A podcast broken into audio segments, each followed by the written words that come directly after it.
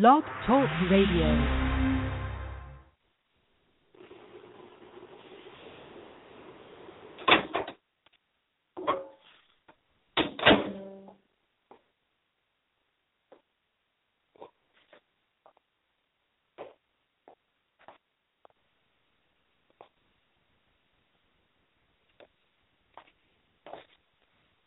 Hello.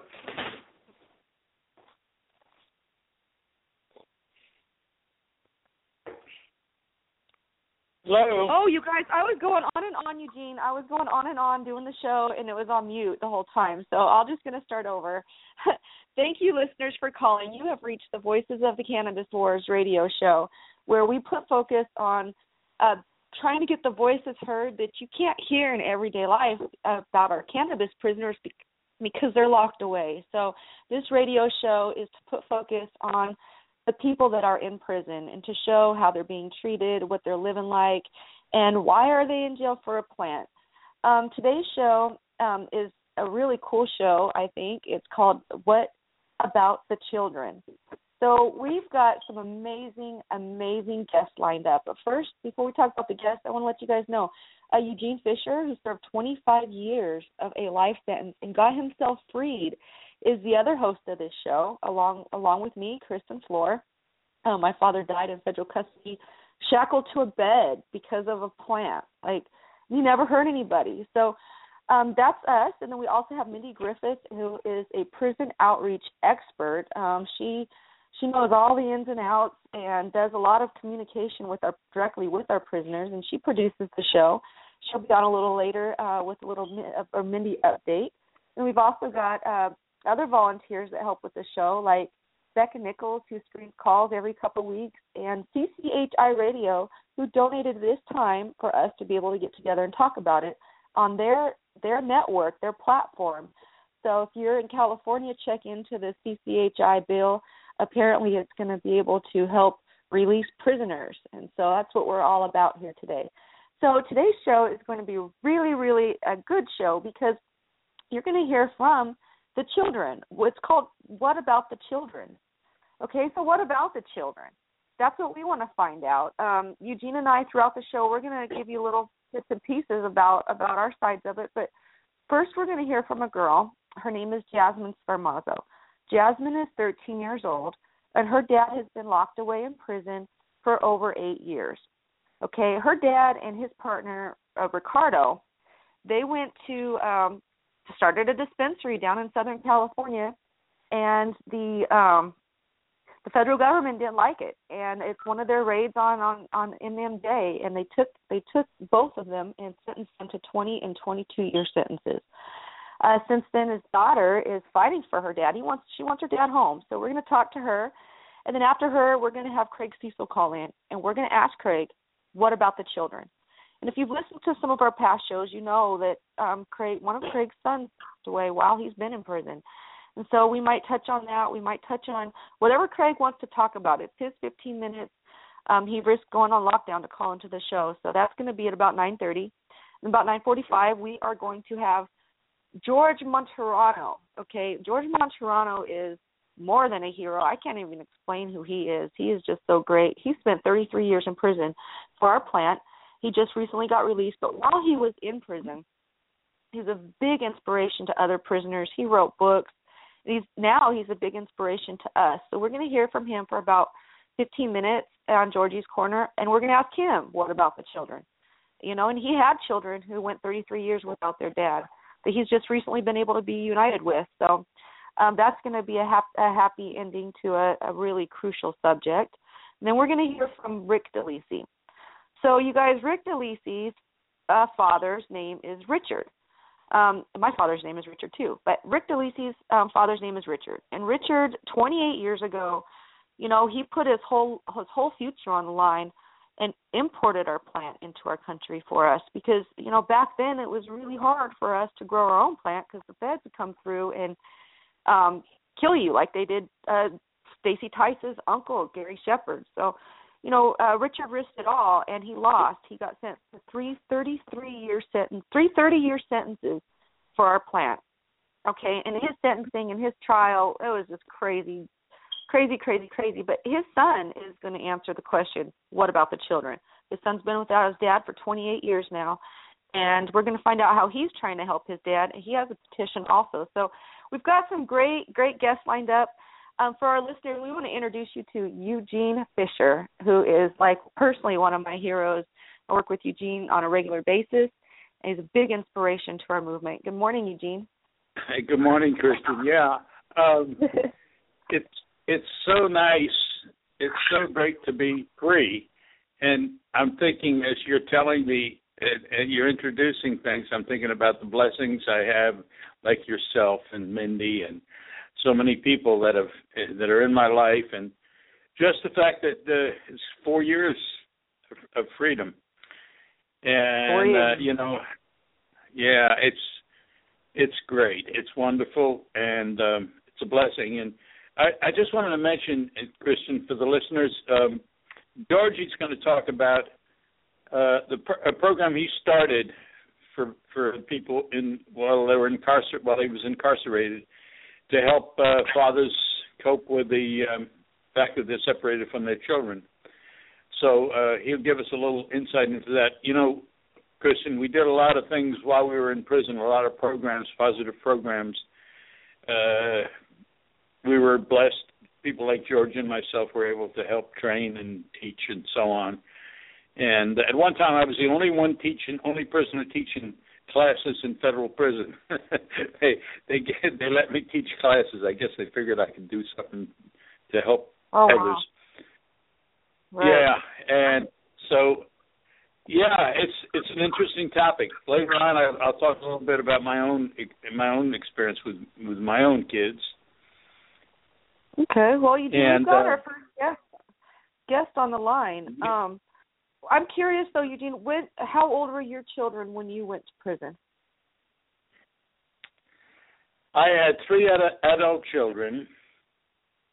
They were in college, and I had a ten-year-old, and um, it was very traumatic with the ten-year-old. Uh, and as with all kids that age, when they lose their father, he I'll never forget Christian uh, the first visit he had with me in prison, he, he grabbed onto my legs and he didn't want to ho- let go when he was uh, when the visitation was over. And uh, you know, the separation is is really traumatic. It's traumatic for the parent, of course. It was traumatic for me, but uh, I think of my child at that time. The, the adult, my adult kids were able to better adapt to it. Uh, although my daughter had a, a very di- difficult time at first and um, almost get, almost got killed in an accident in my first couple of months in, in incarcerated, and um, they didn't even tell me about it. So wow. yeah, it's it's um, you know it, it, our theme always Christian is uh, as you put it so well, and as we say over and over, it's not just the the uh, uh, man or woman who goes to prison. It's the children. It's the families yep. that are also incarcerated. You know, you experienced well, that with your father. Well, yes, and my thing is, and, when they took my dad, when they took my dad, I was an adult, and I had a, I mean, I'm still having a miserable time with it, and so I got to get raised. My dad raised me. I just couldn't imagine being a child in life without him. In fact, Eugene, we have Jasmine on the line right now. She's a 13 year old girl, and her dad has been incarcerated for eight years.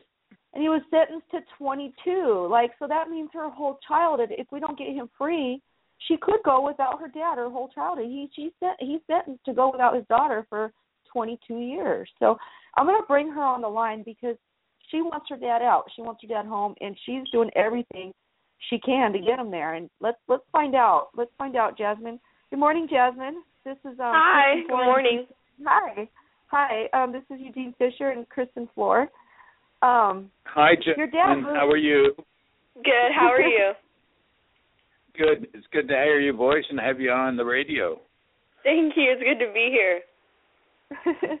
So Jasmine, you're your dad after my dad died i ran into a man who was friends with your dad his his name is mcjay and he was going to a market i was going to he's well, well what about my friend luke and ricardo and i said well what about him he told me their stories, and I just it touched me so much that there's somebody spending. I what I understand, he's the first person who's been sentenced to the longest amount of time for uh in medical the medical cannabis. Yeah. Um, what was that like when you were a young child and you know it seemed to be legal at that time for them to be trying to put him in prison? Well, when he was out and he was running the canvas, it was good. Like, I mean, I don't really remember being in that environment too much. Like, usually I just got the Barbie cars. um, but that period of time was good. Like my dad, he he was out, he was free. Like we always used to have like daddy and daughter days together and stuff. But then. Like he got incarcerated. He got incarcerated, and that was Okay, that was about Jasmine, you ago. know, uh, one thing I'm going to say to you, I I had um, uh, I had a young son when I was incarcerated, and um, the love has you know the love your love of your father and his love of you can still be expressed, and it it'll car- help carry him in his prison sentence, and you know he he he loves you, and he's going to always no matter what happens he'll always love you, and remember that. Don't ever forget Well- that. Okay. Okay. Jasmine, your dad is like a hero to us. Like we look up to your dad for the sacrifices that he's been forced to have to make for us. Um, and one of the things that we look up to him for is because he went to trial. And it is trial, you know, it's really risky to go to trial, but by going to Yeah, trial, it's it's like you're fighting for everyone. And so we're really grateful for his sacrifices. Um, so I saw a petition on Facebook, and I saw a letter um, that you wrote to President Obama, you and also um, Ricardo's daughter, Nina. Um, Nina Montes, yeah. Nina Montes. Yeah, do you want to tell us a little bit about the letter and what you want President Obama um, to, why you want President Obama to grant clemency to your father?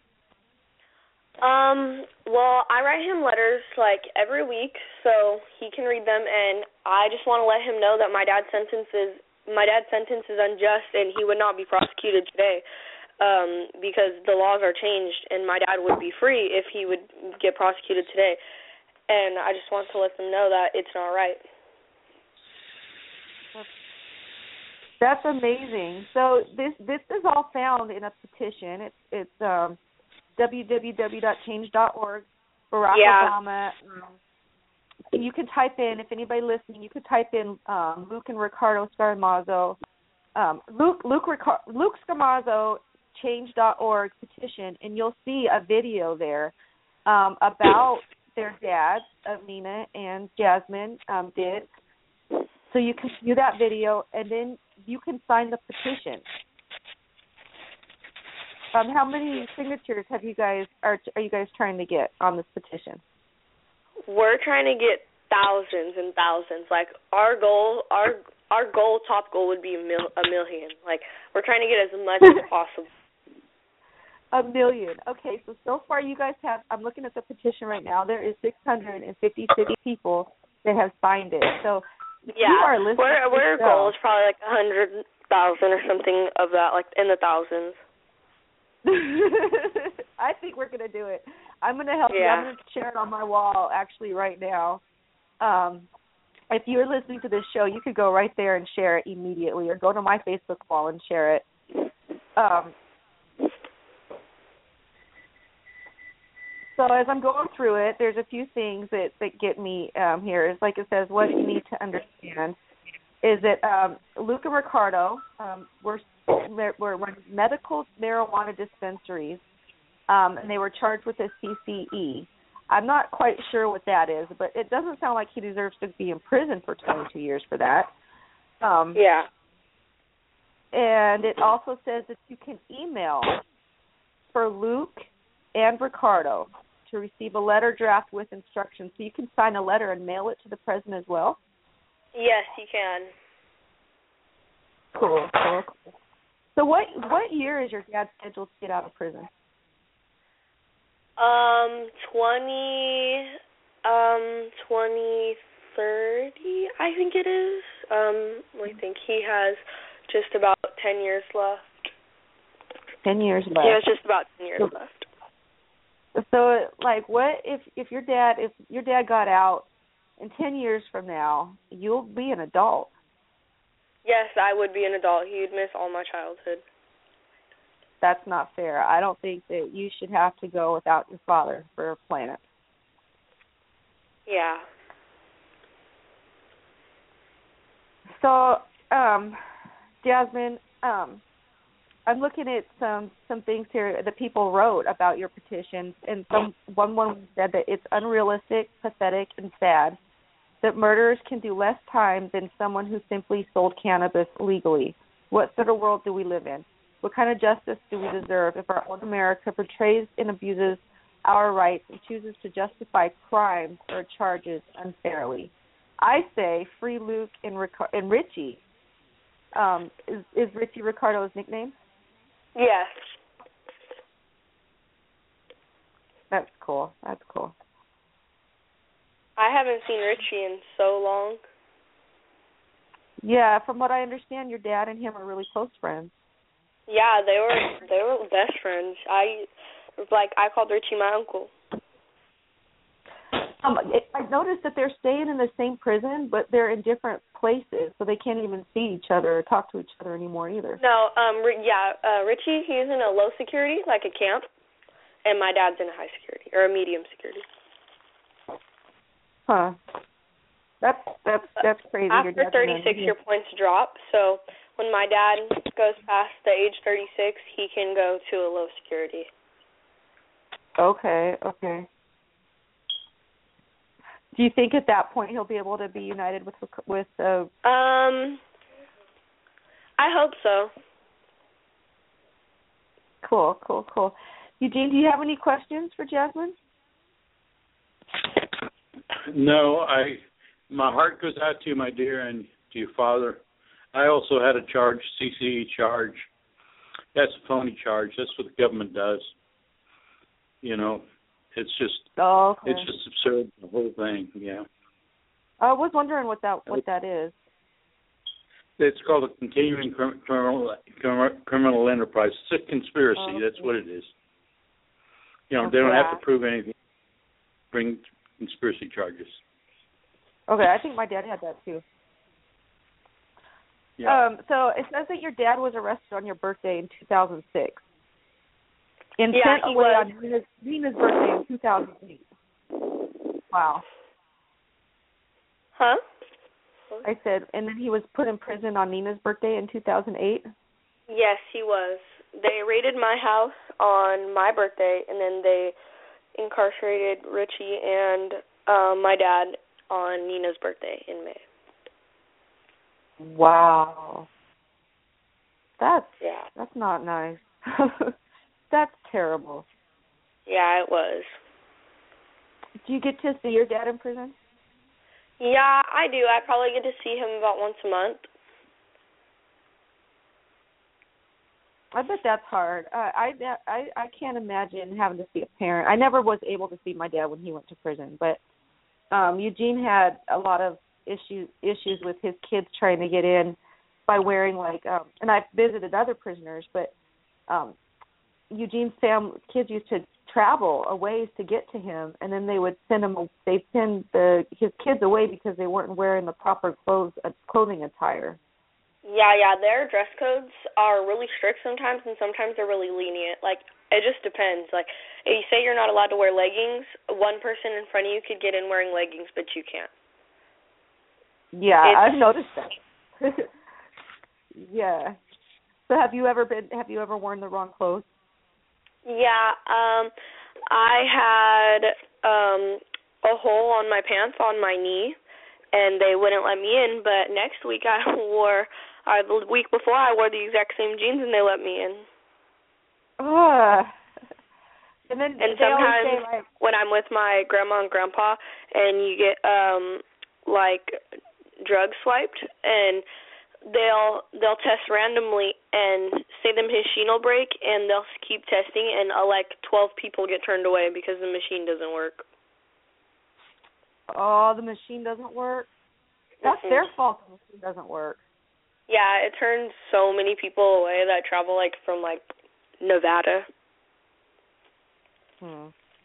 Yeah. So, for the people that are listening, like if you could, you could be a voice for your dad, like because your dad's in prison and he he can't communicate like you can. So, what would you say to our listeners, you know, on behalf of your dad, um, to so they can know why he should be out, like what, you know, be, I know it's you know he's got to be with his daughter. I'm sure that's first and foremost. Yeah. For for this long, I think you guys have suffered enough. yeah, eight long years, and it's going to be nine in May. Um, it's just, it's really hard growing up without a dad because you don't have that father father figure to lean on, especially getting older and like, you know, going through like certain issues, and you don't have a dad there, like with like 15 minute phone calls and like six hour visits. It's hard, and I just want to let everyone know that my dad's sentences are unjust and to go sign the petition. Sign this petition, you guys. I'm sharing it right now.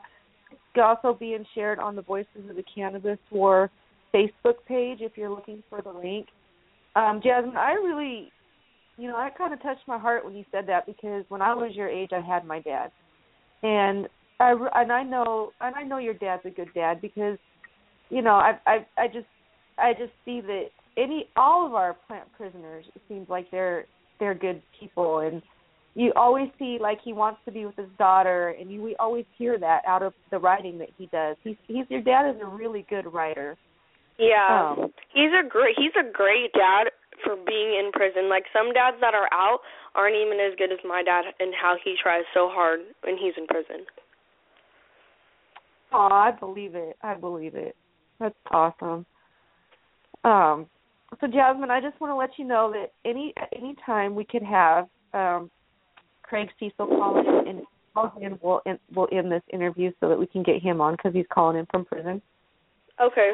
Um, but in my heart, I feel like your dad's not gonna your your dad's not going to um, spend the rest of his life for the next twenty years till he's twenty two years in prison because um, he's been accepted project and they're reviewing his application. Is that right for the for the he actually has a chance to get out. Yeah. Um, him and Yeah. Ricardo Yes, him and Ricardo would be free. Would be free, and all it takes is the president to say, "Yeah, let's let's let this man free." Um, we can grant him do that at any time. Yeah. Hmm. yeah. well, um, Jasmine, is there anything you would anything else you'd like to say? Um free Luke Scarmazzo and Richie Montes. what is it like going to school with um with your dad and being in prison? It's it's hard like seeing like other kids parents pick them up or like their dads come and like them walking with their dads or just seeing like other kids my age with their dads and like how they are and how they spend time and it's like I wish I could have that. Aw. You deserve that, Jasmine. You do. That's Thank you. that's crazy. Um, does it does kids does other kids at your school know that your dad's in prison and if they do, does that have an effect on you at school or anything? Um, most people are supportive about it. Um, but the people who do know are supportive, but not a lot of people know. At my old school, yeah, like when I was in elementary school when he, he first went to prison, a lot of people knew about it because like um I think like some of it was on the news or something like that. But Cool. yeah, some people know about it. Aw. Well, Jasmine. Thank you for Yeah, having me. to your dad. I do. I do look up to your dad, and I look up to Ricardo too, because I swear I've I've been um in communication with both of them for for about four years now, and like time is just going by, and I'm still getting CorrLinks from them and messages from them because they're not they haven't been out yet. Like it's it's kind of crazy to watch watch years and years fly by and see people just in prison. Um, do you feel how do you feel about your dad actually being behind bars with other prisoners and have being forced to live, you know, a life that he doesn't deserve to live? It it scares me like just to like know what like he goes through like after visitings they have to take off all their clothes in front of everybody. Like that must be so like degrading. And like just walking the halls of prison, that must be depressing. Like I that's I feel bad for my dad. Like he does he doesn't deserve that cuz he's a good dad and he's a good role model, role model to me and like even if he is in prison. Yeah, it seems like it seemed like it'd be like school with all the same kids being girls or boys, but with not without teachers and not ever being able to leave. Like just the yeah. building and being part of it. Like it just it Never it doesn't being sit able right to with it. yeah, it doesn't sit right to me either, Jasmine. It doesn't. It's not. What about you, Eugene? What do you what do you think about taking Jasmine's t- dad out of her life and um keeping him in prison for 22 years? Well, it's it's totally it's totally unfair, but you know life isn't fair necessarily always. And, uh, and Desmond, I feel for you, really do. Uh, all I can say is you got to maintain. Uh, from my own experience, you just got to maintain that that love. I I never ceased telling my kids that I loved them, and I know your dad does that with you, and and that's real. That's reality. The love Yeah. that can't be broken ever, ever. You know that he has it, and even though you can't talk regularly, I'm sure the minutes he can talk with you and the visits, you know, he can still try to be the best dad possible. You know, Yeah, he You- does. He really does. all you got to be is the best daughter. You know, that's that's it, and just keep keep that keep for him, keep be, being there for him. You know, Yeah. that's I uh, think you're that's doing a really good tremendous. job. Yeah, because of the petition and the video, like if you, you the way you guys are like fighting for your dad and putting it out there, like free my dad. That's that's really cool. Your dad is really really lucky because I don't see a lot of other kids out there doing that. So I'm hoping Yeah. that like you doing it will inspire other children to do it. And I think Yeah. the voices voices of the children, I think Obama's going to listen to that. I think he's going to hear hear what you're trying to I say. hope so. for sure, for sure. All right, Jasmine. Jasmine, I- um, I got a question before we finish. I just had, had a quick question. Do you live with your mom? Yeah, I do live with my mom. Uh, Do you have other other brothers and sisters, or just you? I have four stepbrothers and sisters. Oh, are they living with you too, or they're not? They live with me part time. Okay. Are you close to them? Yeah, I am. Oh, That's good. cool. Okay. And Yeah. do they visit? Do they visit your dad too? Do they go visit your dad? No, they don't. Just me. Um, I usually I stay with my grandma part time. Like I um usually come here every other weekend and we go see my dad.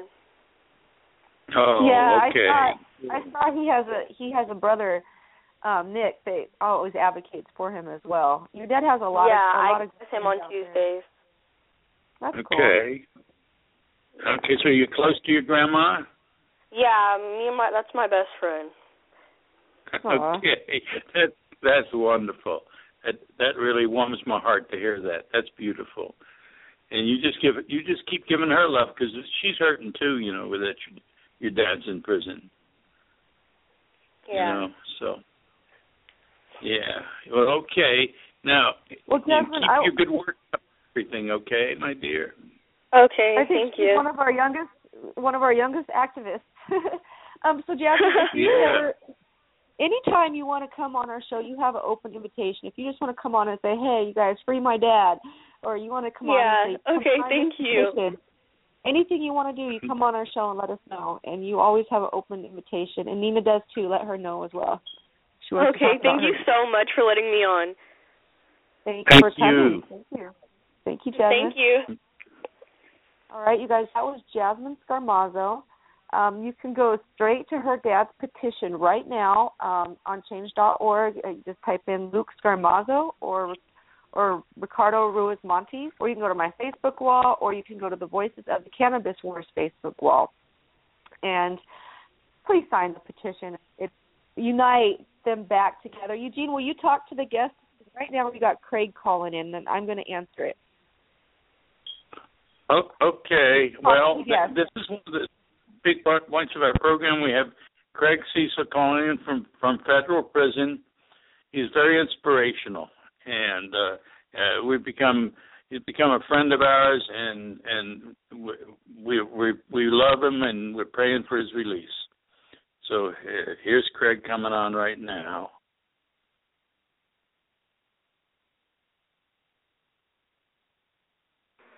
Good morning, Craig. Okay. How are you? I'm well. I'm well. How are things there? Oh, Good morning, Craig. Good morning, Gene. Is, is it cold in Terre Haute? Yes, uh, it's well, it's cloudy Terre Haute today, but it's fairly warm. It's about 62 degrees out, I'd say. wow. So that's a that's a balmy morning for us. so Craig, since it's last about, week it's you about were 78 here in Florida. I believe it. um, Craig, last week you were telling us that about the dental thing. Well, Becca from the Human Solution, she wrote a press release, and the Human Solution put out a press release um, to call your prison and tell them to give you guys dental back. Well, I made about 10 phone calls to the prison, and you cannot get a, a hold of a live person.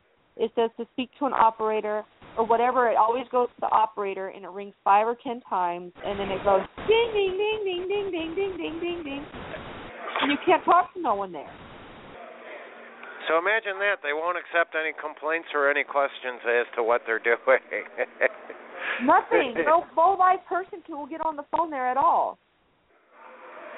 I I think the the reason for that is is they they just refuse to handle you know complaints and inquiries and all that. That's they've just closed that off, and it, and that kind of that kind of fits the way they work.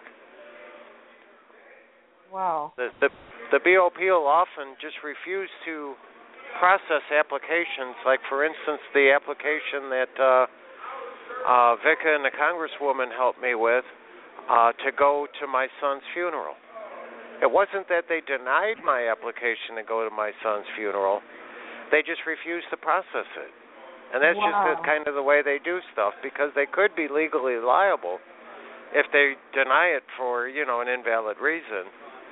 So just in so many things, they just refuse to do it at all. They they just refuse to fill out applications for people, your process applications that people have put in, and that.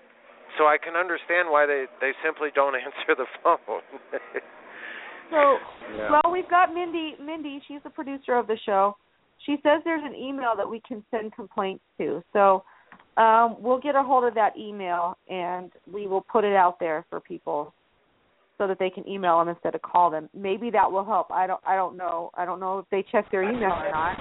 If they don't answer their phones, I'm I'm hesitant to think they check their email. That's true. Now I know there is a BOP Bureau of Prisons.gov website. And from what I'm told there's a section there where you can click over to a comment section. So I, I imagine you can leave comments there, but again, I don't know if anybody reads them in Washington D.C. wow, wow. Um, so Craig, today's show is about is the topic of it is about what about the children. Um, we had uh, Jasmine Scarmazzo, whose dad has served his eight years of 22 year sentence, um, on, and she was talking about how she wants her dad to come home. And so we want to kind of get your take and ask you the question: What about the children? Well, I can relay, you know, just what happened to me and my children uh, following my arrest. Is, for instance, two years before my arrest, uh, both of my kids were getting great grades in grade school, and I made them an offer that if they both brought home straight A's in the same report card, um, that I would just pack up and take them to Disney World. Well, sure enough, for spring break. Uh, uh, back in 2000, they both brought home straight A's. So the Aww. Mastercard, the Mastercard company uh, got a gift. but, but but we went to Disney for spring break, and uh, but that that put my kids in the top one or two uh, in their class rank in their respective classes. Wow. My ex-wife was not quite as um driven as far as education. But following my arrest, both kids were um, I mean, pretty hurt about that whole procedure and and things of that nature. And both of them uh, went to high school shortly after that. And rather than being in the top one or two people in their class, they were in the bottom 50 percentile class rank wise. So both of them, the I mean, just their attitude and caring about themselves and caring about their futures, uh, that just diminished. This call is from a federal prison. You know, they didn't have two parents, and they seen, you know, what my efforts had done for me. So really, a lot of times I think, you know, judges may give a little bit of lip service to it, but they don't realize that when they sentence a person, especially when they sentence a father or a mother, that they're also sentencing the children. My Right. children had to endure a, a life imprisonment so far, and you know what what that's done, you know, to my kids and you know to their futures, and I mean, is is immeasurable. Like my daughter says, so often she has to tell people, you know, when they ask, you know, well, is your father going to be there, or what about your father, this and that, and she has to explain, well, my father's, you know, in federal prison serving a life sentence. And she says every single one of them uh, responds by saying, "Well, who did they kill? Why did they kill somebody?" You know. Uh-uh. Wow, because they don't expect it to be something like cannabis. Right. And when you know she tells them that no, um, he's a first-time offender on a marijuana charge, the the people are just appalled, and uh, most of them don't even believe her. Wow. This is something. This is something that just shouldn't happen. People don't go to prison for life for marijuana. I mean, that, or that's what the public, I think, in general, would say. And as you know, I've long harped on, you know, federal crimes other than murder, federal violent crimes other than murder, only carry up to 20 years. And I have to wonder, why does a marijuana charge carry up to life? You know, why do we have guidelines spread out over a zero to life range? Whereas a violent crime like rape or, you know, real ugly assaults and all that or real ugly robberies, you know, where where the you know the teller is even shot, those people face up to 20 years in prison. I would call it conspiracy. They I charge think- us with conspiracy, but that's the ultimate conspiracy. Yes. Yes, the conspiracy theory of conviction is um really used by the federal prosecutors more than the much more than the states and it's it's really led to a lot of absurd results. Um. So, Craig, we've got um, a guest on the line. She's a producer of this show, and she wants to speak to you. I think she has a question or something she wants to say to you. Uh, this is Mindi Griffiths. Mindi, um, you're online Hey Craig. uh, on air with Craig Cesal. Hey Craig, it's so good to hear your voice again as always. I wanted to ask you um a couple days ago or yesterday I believe it came out that the president is going to uh do another commutation chunk. And I just wanted to tell you that the first person I, I speak to a lot of people and I want them all out, but the first person that came to my mind was you and I can't think of anybody who should get out more than Craig Cesal. Um and I just wanted you to know that I I I'm really praying that this chunk is your time. Me too. well, thank you and and you can bet on this, my fingers are crossed. Did you had you heard that news yet? so. Had you heard Pardon? the news yet?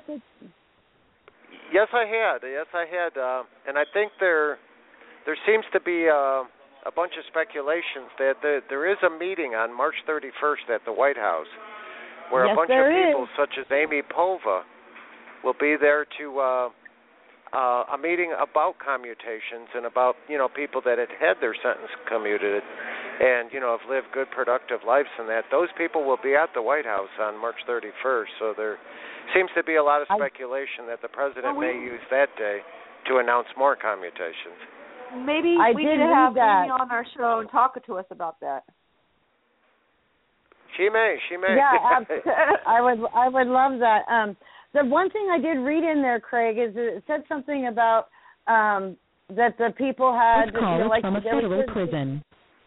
there are certain specifications about who would be con- commuted, and one of them was that they couldn't be part of a large uh, uh, drug manufacturing like thing. And with so what with the way that they came at you because it was um, the refrigeration truck thing, is is that a concern to you? No, it's not because they really never pointed to that we were, you know, part of like a a, a large cartel or you know like a street gang or you know oh, the the things goodness. that I think that people are most fearful of, you know, releasing cartel members, releasing gang members, and all that. You know, I wasn't a member of any sort of group like that, and to my knowledge, none of my co-conspirators were. So, I don't think there's a big group affiliation in the the group that really surrounds the marijuana, you know, uh, conspiracy in my case is actually a fairly small group. I, I mean, for at least the ones I know of. so I, I Well, don't think good- that'll good be a concern to me. All right. Well, just know that I'm out here with my fingers, toes, hairs crossed, praying to every god that exists. Um, and uh, and uh, you know, I, I I'm just I really think this is your time, and and many others. I mean, um, Michael Pelletier. Um, there's just a lot of people who need to get out. Um, Antonio. Um, yeah. uh, thank you so much for letting me come on and talk.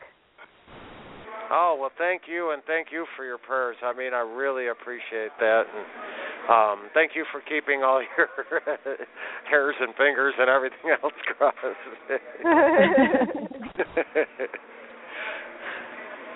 Oh. Uh, another All right. re- Well, thank you, another Kristen. report. okay. Another report came out this week from the uh, Department of Justice, and apparently they've studied uh, federal prisoners who had been released from prison uh, from about 2005 and on. And one thing they found is that half of them committed new felonies uh, after they got out, and the majority of those felonies were violent crimes. The the leading one was assault, and that kind of raises some questions in my mind's eye when uh, right at half of the federal convictions are for drug crimes. So these are drug crimes are inherently nonviolent crimes. I mean, and you have to wonder why um, a majority of the people getting well, or I, I mean a large percentage, how's that, of people getting released are now committing violent crimes. Is federal imprisonment actually leading to more federal, you know, to more violent crimes? Is my question. You know, are they sending nonviolent people to prison to learn to be violent offenders? I, I'm kind of wondering what those numbers actually tell us. I feel like people might be learning how learning they might be teaching prisoners how to, you know, act out outside of prison so they can get it back into prison. It seems like they're more of a conspiracy. I do. I have to wonder about that. Like I've mentioned my cellie before. He robbed three different banks in three different states, and uh, he he was sentenced to 30, 37 months of imprisonment. Now, those are violent crimes. there was multiple violent crimes, so I mean, he had a pattern of it, and uh, but yet he's sentenced to 37 months, whereas you know, for instance, me, as a marijuana offender, am sentenced to life. I mean, what does that teach you? That there's that there's more money in violent crime. And I'm wondering if you know if federal prisoners are reacting to that. I'd, I'd like to see some further study on that because the numbers seem to be leading to that conclusion.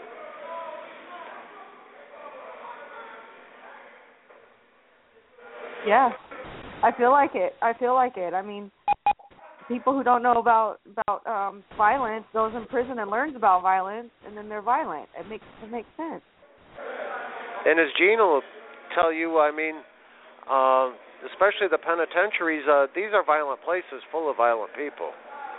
So you do have to, you know, um, I don't know. I guess you know, learn to be able to uh, defend yourself if necessary. And I'm wondering, you know, what that's doing to nonviolent drug offenders that come in and later leave. But I do want to say thank you for shining a light on us again and for trying to help us with our missing dental. I think you heard the second beep, and you know what that means. All right, Craig. We love you. But We thank you you. very much, and thank you for helping us. And I have my fingers crossed, and they're going to stay crossed the rest Me of the too. month. Well, we gathered plenty of letters. They, they, the president's going to know that uh, we're on the West Coast. We want you free. Oh well, there goes Craig Cesal because in, federal prison you can only talk for 15 minutes, and then the phone gone, and you have to go back to serving the rest of your life sentence as Craig is serving.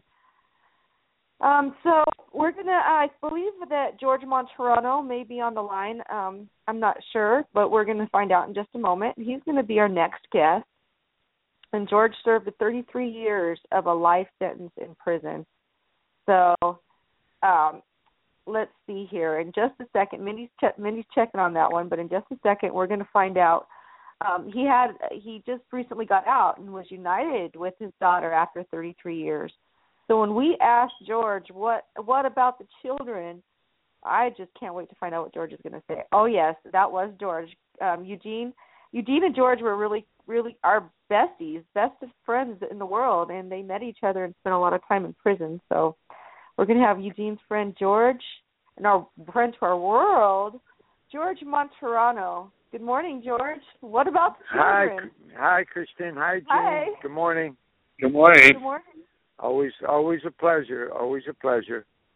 It's our pleasure. Georgie, tell us a little bit about about the programs you participated in or structured and did in prison. Yeah. So, concerning- yeah, today's program uh, really uh, hits uh, the the heart of me because uh, you know many years ago uh, I designed. Uh, it's called Fathers Behind Bars, and it's still going on today. Where you know we take the basically the estranged fathers, the fathers that uh haven't paid attention to their children uh not not for being mean but just the circumstances that evolve you know the involvement the involving is you know you they get arrested uh now they're pre-trial now they have to concentrate on the trial and then they go away then they have to adjust to prison. So and you know most cases uh you know the mother moves on. The years go by it moves on.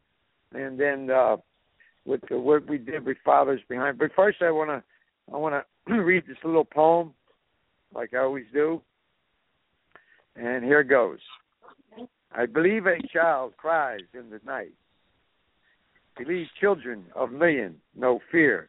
Their hearts only sight mothers and fathers so chained away courtroom, schoolroom, lonely bedroom.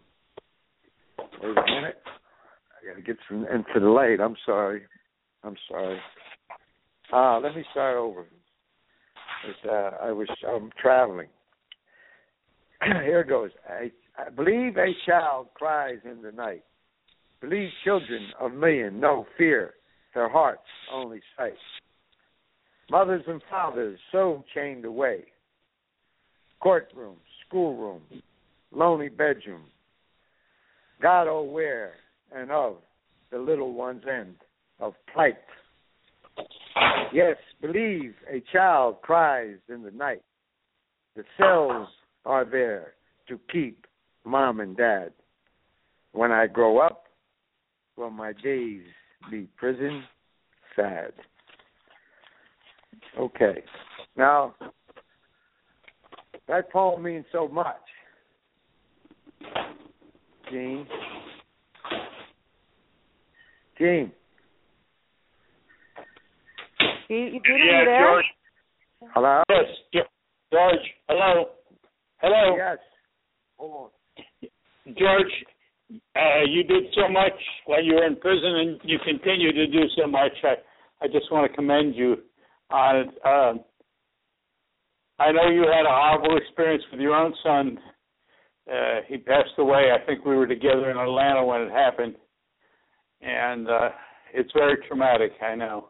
How how how are things, by the way, with your mother? Tell tell the audience how how your uh, how's how's your mother and how are things going between you two?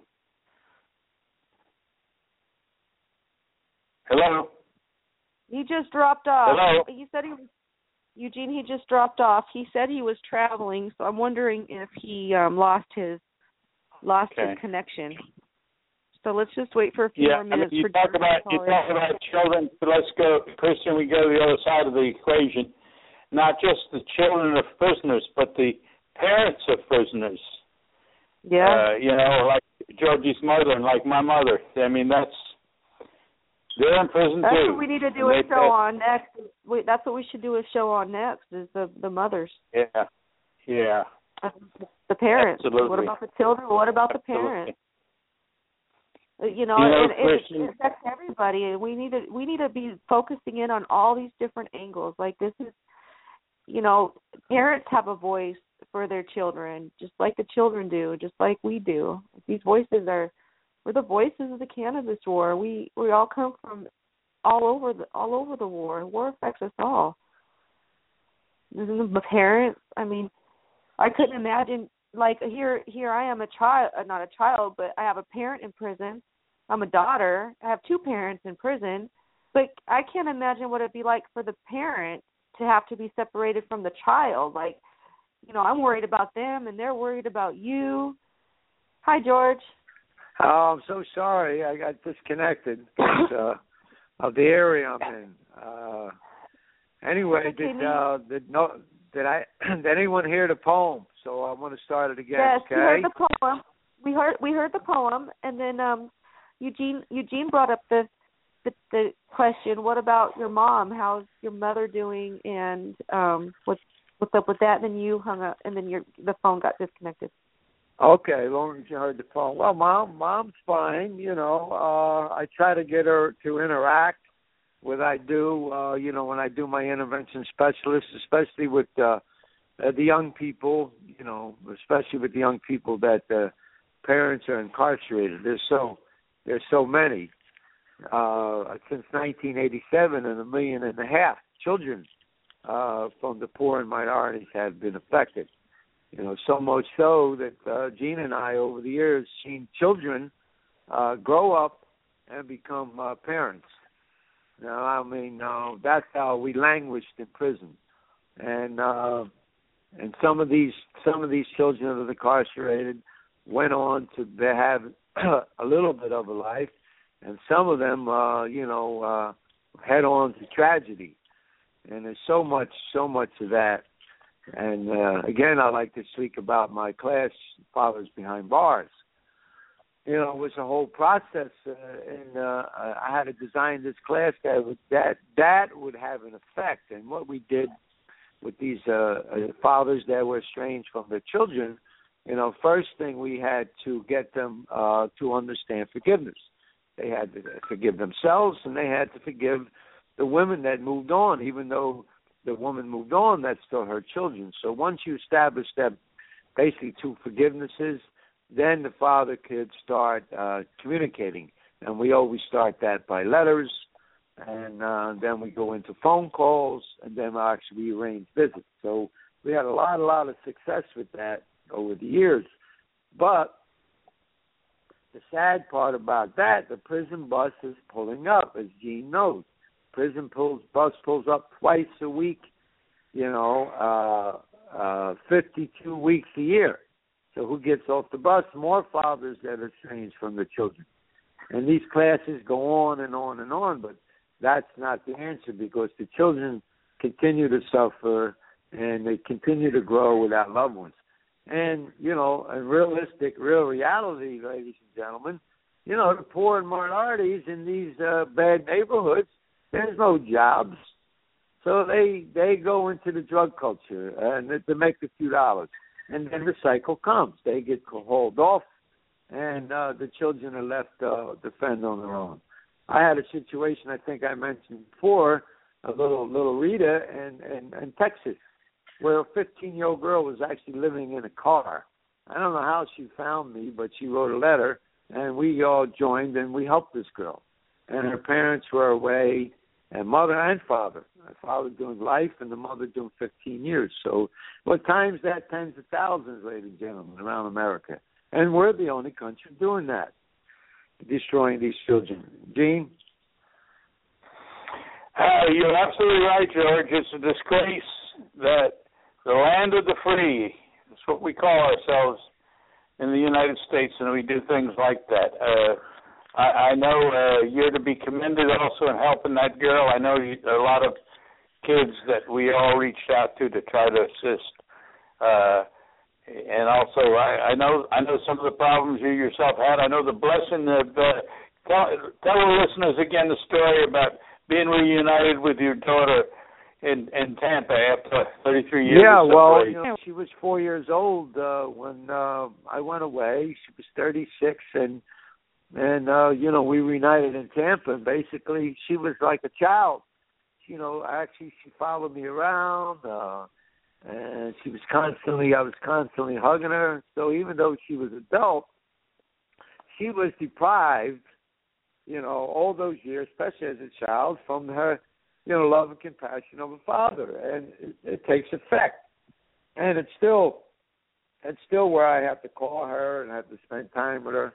So it's a long term effect, and what we cause, we caused with the the poor minorities, these poor minority neighborhoods, is, you know, the children grow up to be incarcerated, and you know, this big this big budget that is being spent foolhardily, you know, has to be looked at.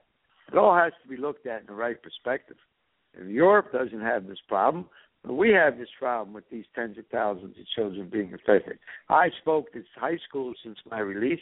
I put some of that uh, up on my uh, Facebook Live, you know, and uh, every classroom I went in these, uh, you know, the traumatic schools supposedly. To me, they weren't.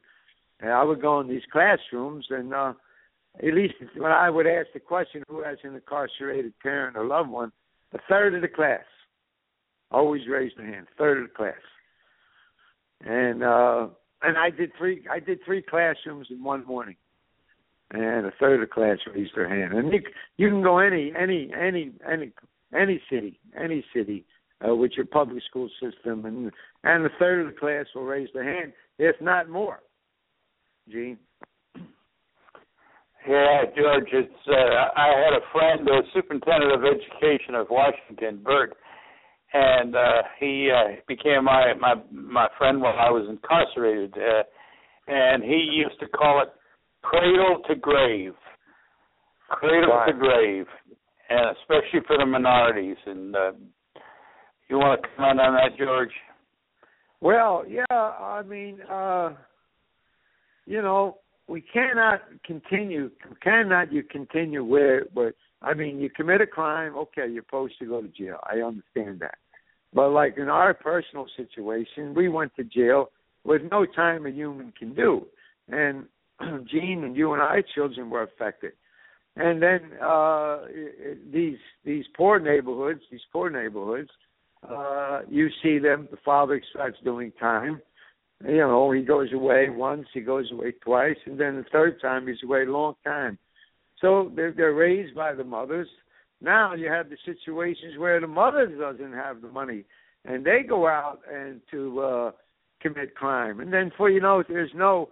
Uh, matter of fact, um, I'm arranging a meeting with the. It's called the Youth Study Center here in Philadelphia, and I met a woman who's a counselor there, and uh, it's got so overcrowded there It's got so overcrowded for these young women adjustment that she actually, uh, through uh, meeting with her, uh, we have designed what you call the field trip, where she has she actually got a court order where she can get these young girls, the ones that are not, you know, in trouble, and she can get these young girls and take them around the city, and you know, bring them in, maybe talk to some shops and and make them feel like they're someone.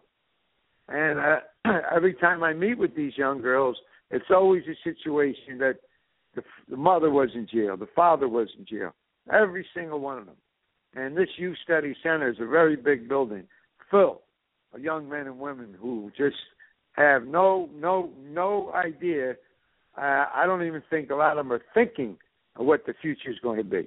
And that's that's the bad situation. When you have a young person that doesn't even think what type of future they're going to have, then you're going to have nothing but problems and some of them serious nature. Gene. Yeah, George. Uh, I, I, as you speak, I think of uh, especially the African American community. As you and I both know, they're especially hit hard, and there are some parts of the uh, African American communities that that I've observed, and it's it's just common to think that everybody in the family is going to go to jail. Everybody and their friends are going to go to jail, and it's like it's like a, a, a rite of passage almost, you know. Yes. And well, it, it, we we got to think of that, George. Well, it, it's been happening for 25 years. It's continuing happening.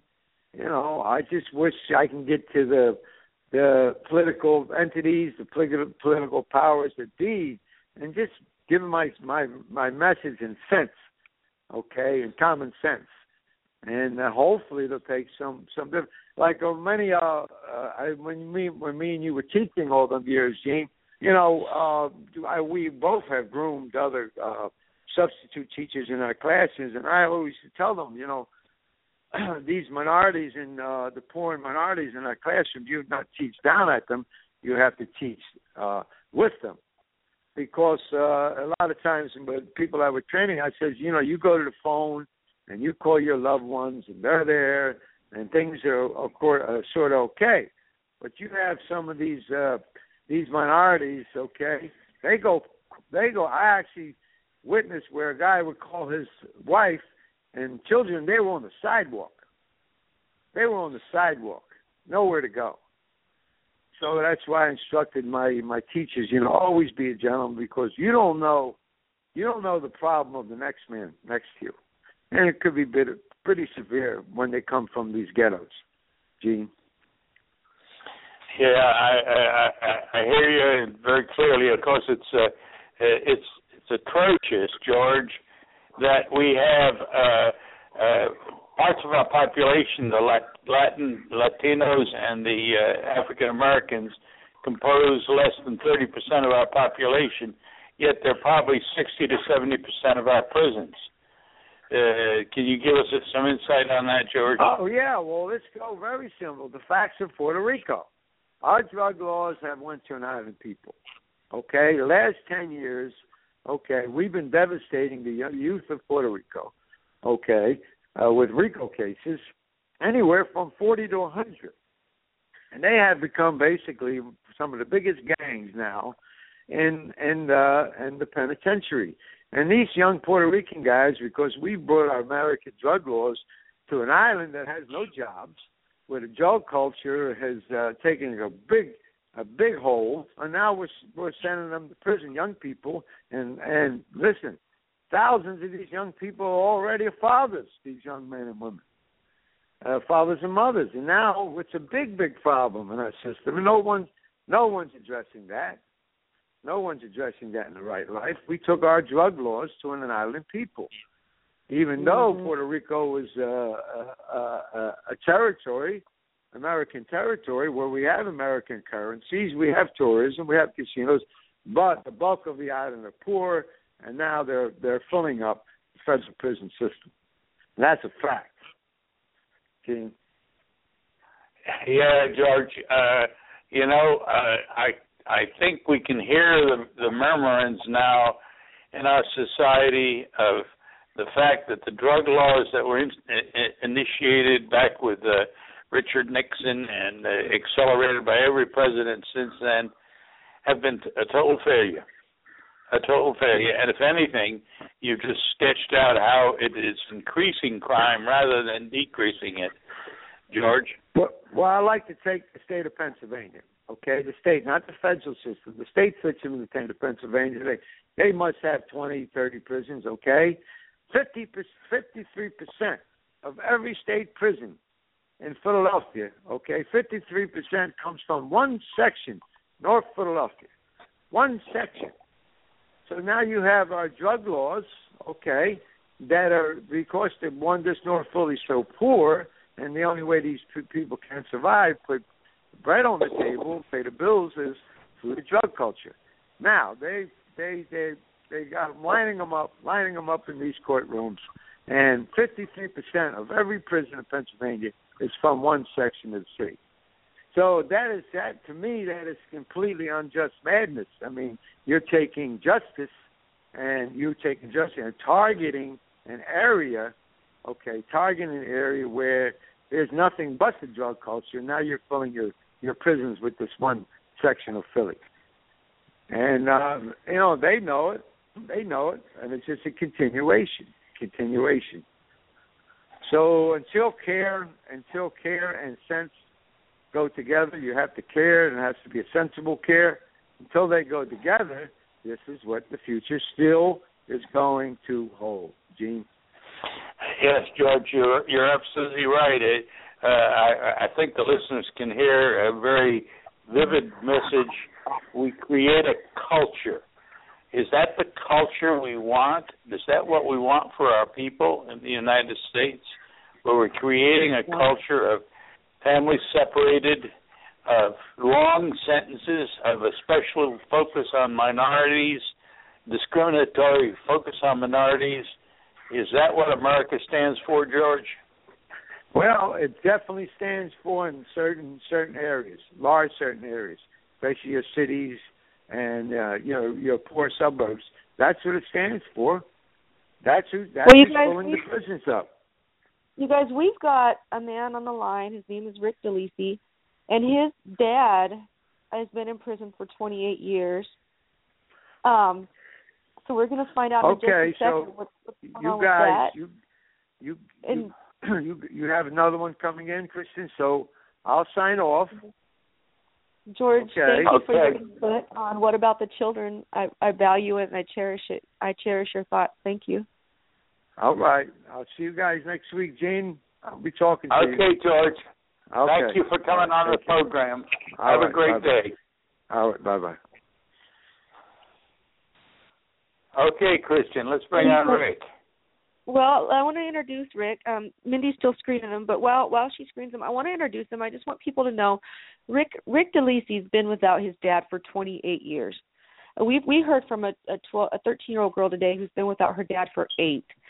Um, in in the United States of America, you know, I've I was without my dad for four, but I've really been without him for five, and I'm going to go the rest of my life without him because these men are serving life sentences. Like Eugene got freed and George got freed, and our listeners just got to hear two free cannabis men after all these decades of being incarcerated have a conversation on the radio show.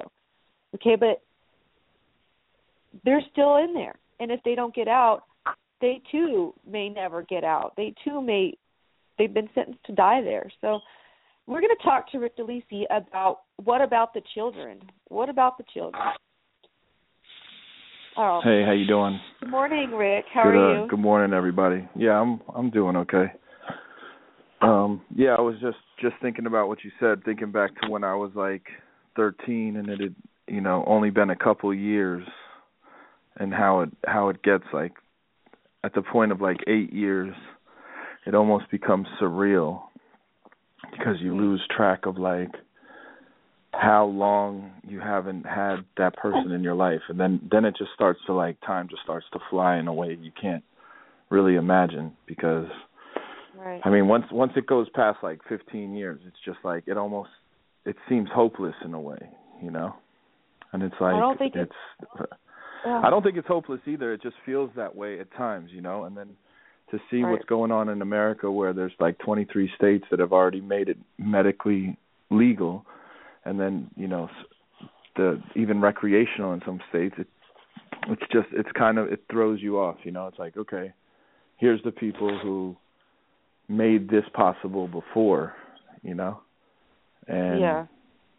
now these And people are like dad and here's your dad yeah, and, and never, yeah, a fully nonviolent crime, you know, like just smuggling marijuana and actually conspiracy to smuggle marijuana, so actually never accomplishing it, but a reverse I, um, thing, entrapment of yeah, it's it's crazy just to think about. You know, what's the thing? You know, back in the '80s, we smoked just as much weed in the United States as we do now. We, it was just Ill- very, Yeah, very course. much more illegal.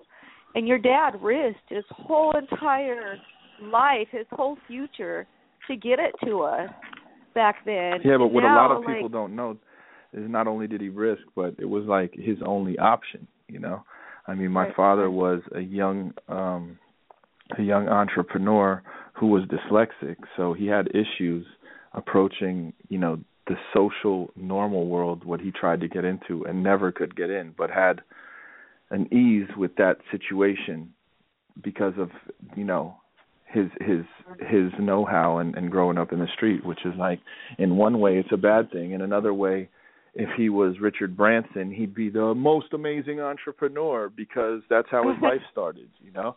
But it's Yeah. just like um it's it's just it's all how they get you and how it's just like how yeah, it's how they get you basically and and how you get got. And when the way my dad went down is just one of his really like close partners became a government informant. So Wow. just through through my father being Yeah, he- owed money from this guy, this guy just played him into a new deal and just literally from only owing my father money. Like you know, Your he dad, became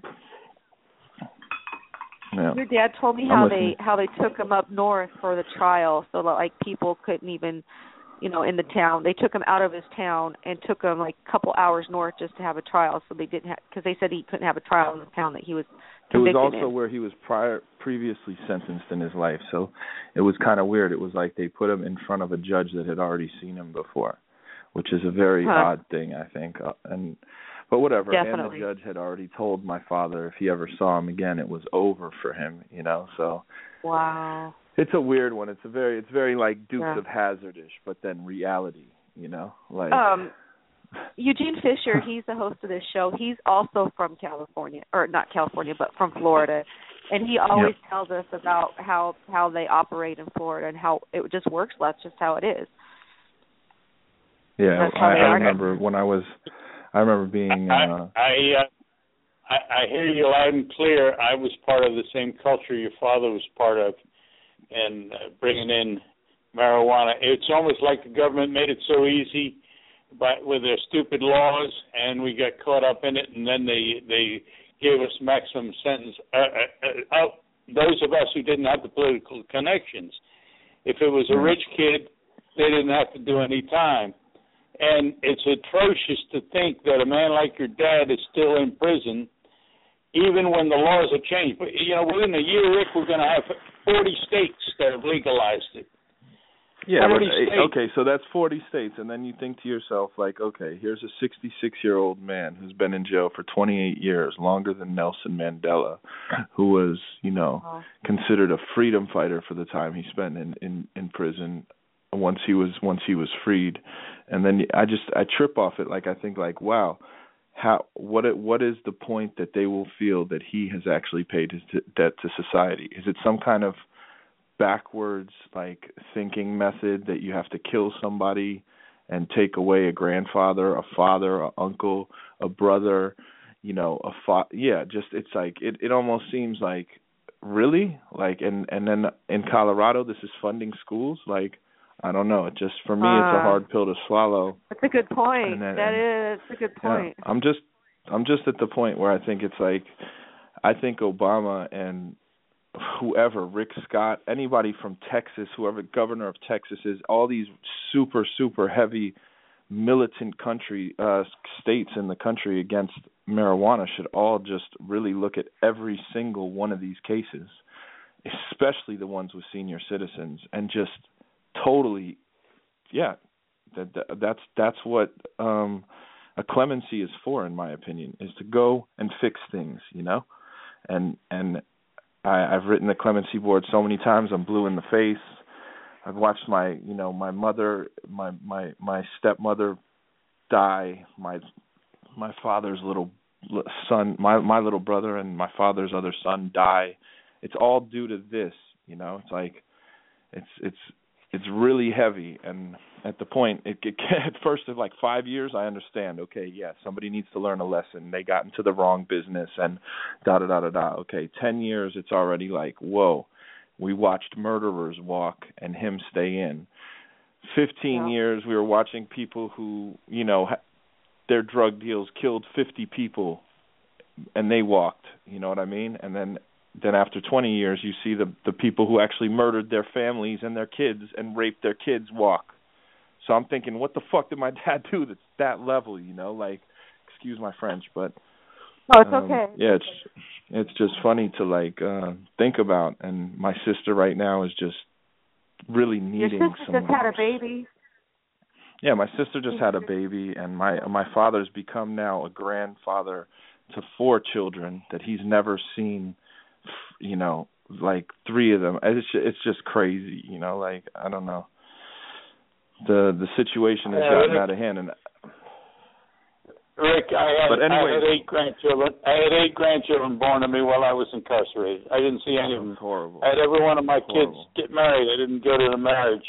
I, there were countless baptisms and things I missed. I hear you loud and clear. Horrible. Listen, Yeah. listen, we gotta we gotta talk because um Christian and I and Mindi and our organization is helping another Florida prisoner, and I think you're going to get him out. And I, I, I've got some ideas what we might be able to do to help your dad. So let's let's get together on the phone after uh, after the program's over or something. Okay? Alrighty. And everybody please go to uh freedalisi.com and um yeah, just scroll down and sign the petition, share it, repost it on Instagram, on Facebook, on whatever type of social media you use, please, because we're just trying to get as many petitions so like Rick Scott and Okay. everybody can take a good look at this, you know. So Rick, I just want to tell you real quick. Um, Eugene was a jailhouse lawyer, so he does have some really good ideas that could maybe help reopen up your dad's case and on a couple of different levels. But let's talk I- more about this I- petition. Oh, go ahead. Go ahead.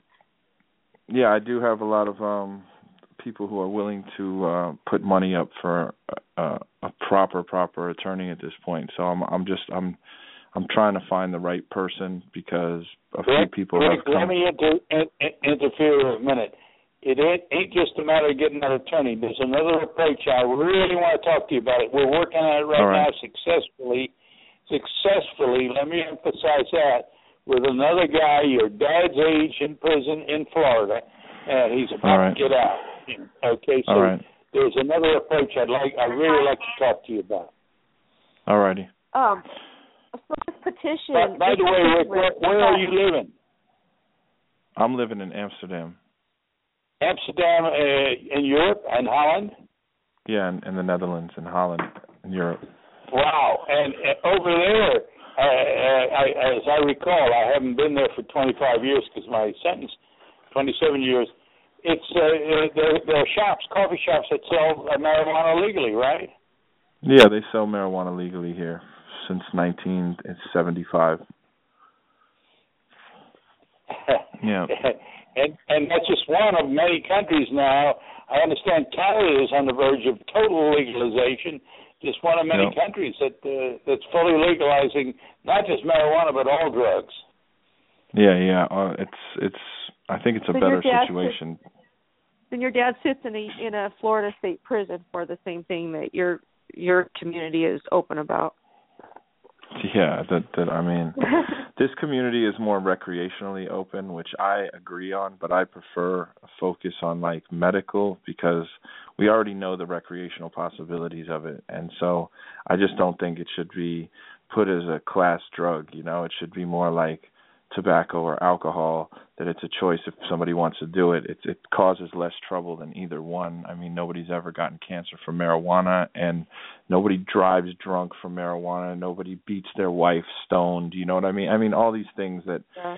you have to think about it's like you smoke a joint to do the opposite of what alcohol makes you go do the total you know like i don't know it's just it's funny. So it's there's this double standard in society that i think is a that it's wearing thin right now. I mean i've been very prominent in the cannabis community and i mean i've just noticed like it is really wearing thin. So we'll see what happens and hopefully you know you know through the word and through the grace of you know this universe that my father can live again free for a little while for something he deserves to live for you know like instead of something being punished for no reason at this point because it there's no there's no more fixing the man in this you know So um, I just shared the I just shared for our listeners who want to sign this petition. I just shared it on my Facebook wall, and I just shared it on the Voices of the Cannabis Wars wall.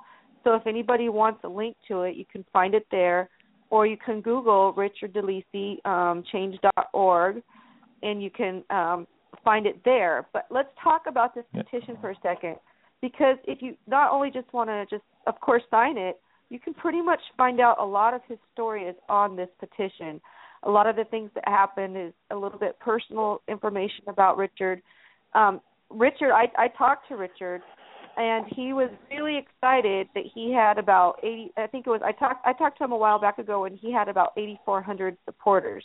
And he's really anxious to reach 10,000. He he wants to get to 10,000. Yeah, we want to we want to i mean i want to reach a hundred thousand because then it's going to get in front of rich rick scott and then then actually something can happen so my goal is that i mean every single time i've gotten it to almost go viral to the point where like you know there's hundreds of people signing per hour then some hater comes in read dissects my father's story, places him like in some oh. narco role in their head because they think he was some kind of like he worked they they you know everybody knows like blow and narcos and so they they relate anybody who was in the drug trade to that now, which is not the way everybody functioned. My father was a like a mom and pop type of setup where he worked with his brothers and his family. There wasn't any real heavy duty connections there. There was just family members and friends.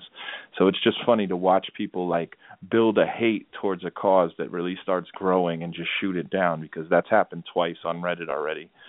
But um um, yeah, and, it, and the most I, important thing is after you sign the petition, everybody, if you're listening, just please share it because there's a potential then to keep the ball rolling. It's not just what you did, but it's what your friends may can do, and then their friends can do. And if you keep telling everybody to share it after you sign it, then the ball can really roll. You know.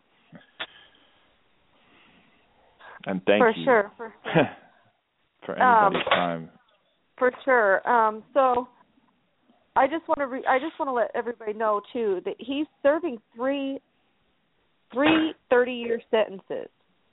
So that's yeah, 90 330. years. That's yeah. 90 years. And if he went to prison, how old was he when he went to prison? He was my age. He was 38. 38 when he went to prison. You know, I mean that's that's way past his lifespan. So he's doomed to never get out if people don't get to sign in this petition. No, my like father right has now. diabetes, and my father has a lot of health health issues, and the prison are playing with his medicine and always making sure it runs out before he needs it it's like the the the situation he's in he needs to be out of that situation.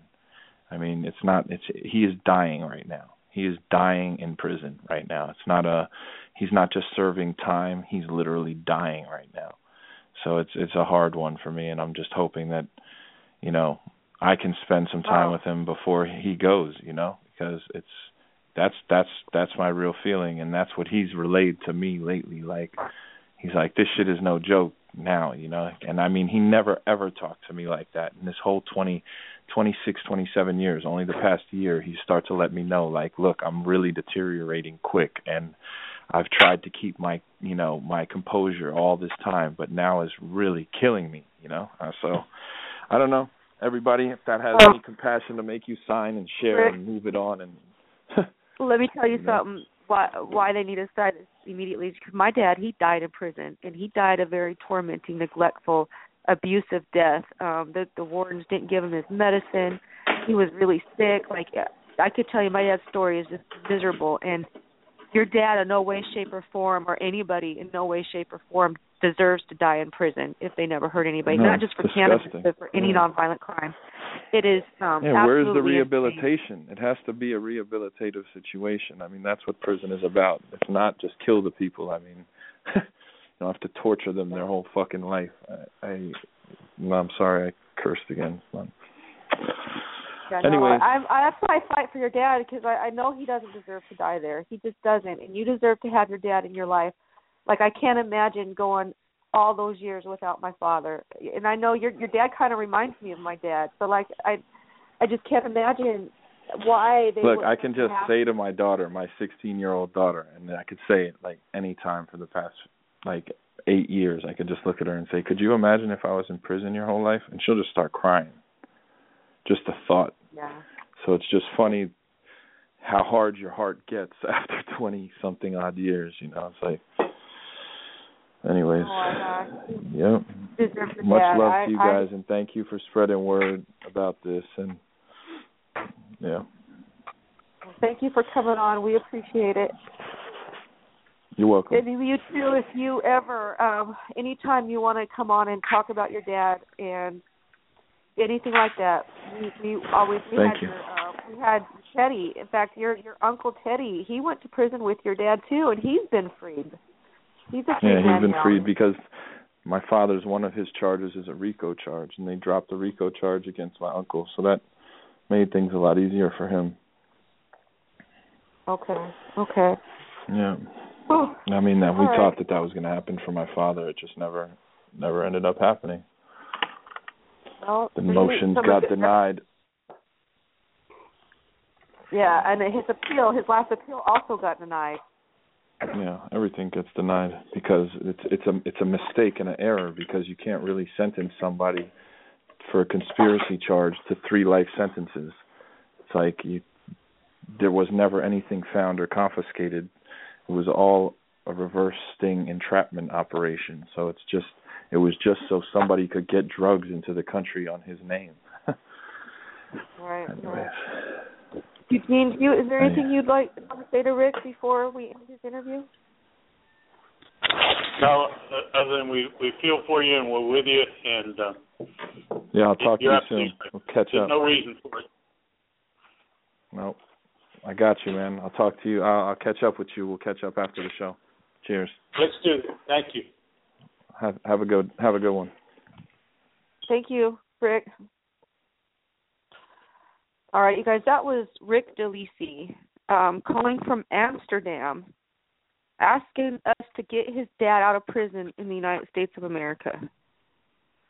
Okay, he's from another country and he wants his dad out of these crazy, crazy ties that are keeping him in prison. And I agree. I think we should. I think the nation should step up and help give him his dad back. And his sister, his sister Ashley, like Ashley, oh my gosh, she needs her dad so bad. Um, so we've got our next caller on the line. Her name is Stephanie Landa. Um, but first, we want to say a shout out to the other groups out there, like Parents for Pot, who they, when you ask them what about the children, you know what they say? They say, get your get your money out so we can buy the children Christmas gifts, and that's what they do every year. They get they get donations, um, and they send children who are in prison for a plant or their parents who are in prison for a plant, they send their children money and not just money but toys and just whatever they want. They can make a list and Parents for Pot helps them out. And this year I think they helped them out with like twenty thousand dollars worth of gifts. So if you are a Parent for Pot member or do- you donate to Parents for Pot, you know when we ask the question, "What about the children?" we got to give you a lot of credit for thinking about the children, and um, that's from the bottom of my heart. Parents for Pot, they're so awesome. I love them, and thank you, Parents for Pot. Um, uh, so our next caller is Stephanie Landa, and Stephanie is a representative from, or she she is is Freedom Grow. Um, she raises commissary money for prisoners, and she helps fight for justice. She just doesn't raise commissary; she's a real good fighter for justice. And when she says justice, that means that nobody should go to jail for a plant, and then she fights for other stuff too. Um, but Stephanie has a child, and she went to prison, and um, so she's going to also answer the question, "What about the children?" And she's going to tell us about more commissary money, how you can help prisoners. Good morning, Stephanie. How are you? Good morning. Um, oh my God, I'm going to try to compose myself. Yes, I have a child, and it's not only going to prison and having a child; it's smoking pot or eating edibles or whatever you do with pot, and having a child. So your whole life, you're hiding and lying and trying to protect your child although you can't tell him that pot is bad, so you do it in front of him because it's not bad. And then you go to prison, and then while you're in prison, they put your kid in prison. So I was in prison, and Max was in prison for six months of the four years that I was in prison. And it was we weren't allowed to write to each other. I'd have to get guards to smuggle out letters to him. I wasn't allowed to take care of him because he was in prison and I was in prison. And then when he got out of prison, our dogs died and he had to take care of them dying by himself. They were 15 and 16, so it was like his entire life. And his mom was in prison. So, geez, this is really a hard subject. I just can't even imagine. And while I was in prison, all the other moms were there too, and they would like be in the visiting room with their kids and then they would like be tearing their kids away from them so that they could go back to prison and their kids could go with the foster people. the whole ordeal being a mom or a dad in prison has to be the worst torture in the world. There can't be any other torture. It's like unless your kid dies. Other than that, you're separated when they when you call them on the phone, sometimes they're in a good mood, sometimes they're not, sometimes a calamity has happened to them. You can't fix anything. There's nothing that you can fix when you're in prison. You can say, Yes, I love you, I love you, but they need help and we're in prison and we can't help them. So of course even though they want to love you, they have certain things that they can't work out either because you're not there. Like whether it's right or not right, you're not there with them. So they some build up animosities. I know mine did. And now my baby is going to prison for four years tomorrow. Wow. For pot. Tomorrow? tomorrow at eight thirty in the morning. They're going to take him away. Oh my goodness, Stephanie, I'm so and, sorry. And all this is for pot. Like it's not for anything else but marijuana. Oh my gosh. So, so it's like, I'm. Like, you're feeling like like marijuana now has affected a few generations of your family and now that like you're a parent you had to be a parent and watch your and have your son raised without you while you're in prison and now your son has to go to prison and he can't raise you because now you're older and he's he's older and he can't be there with you now i know i'm going to be 70 in june oh. i need him yeah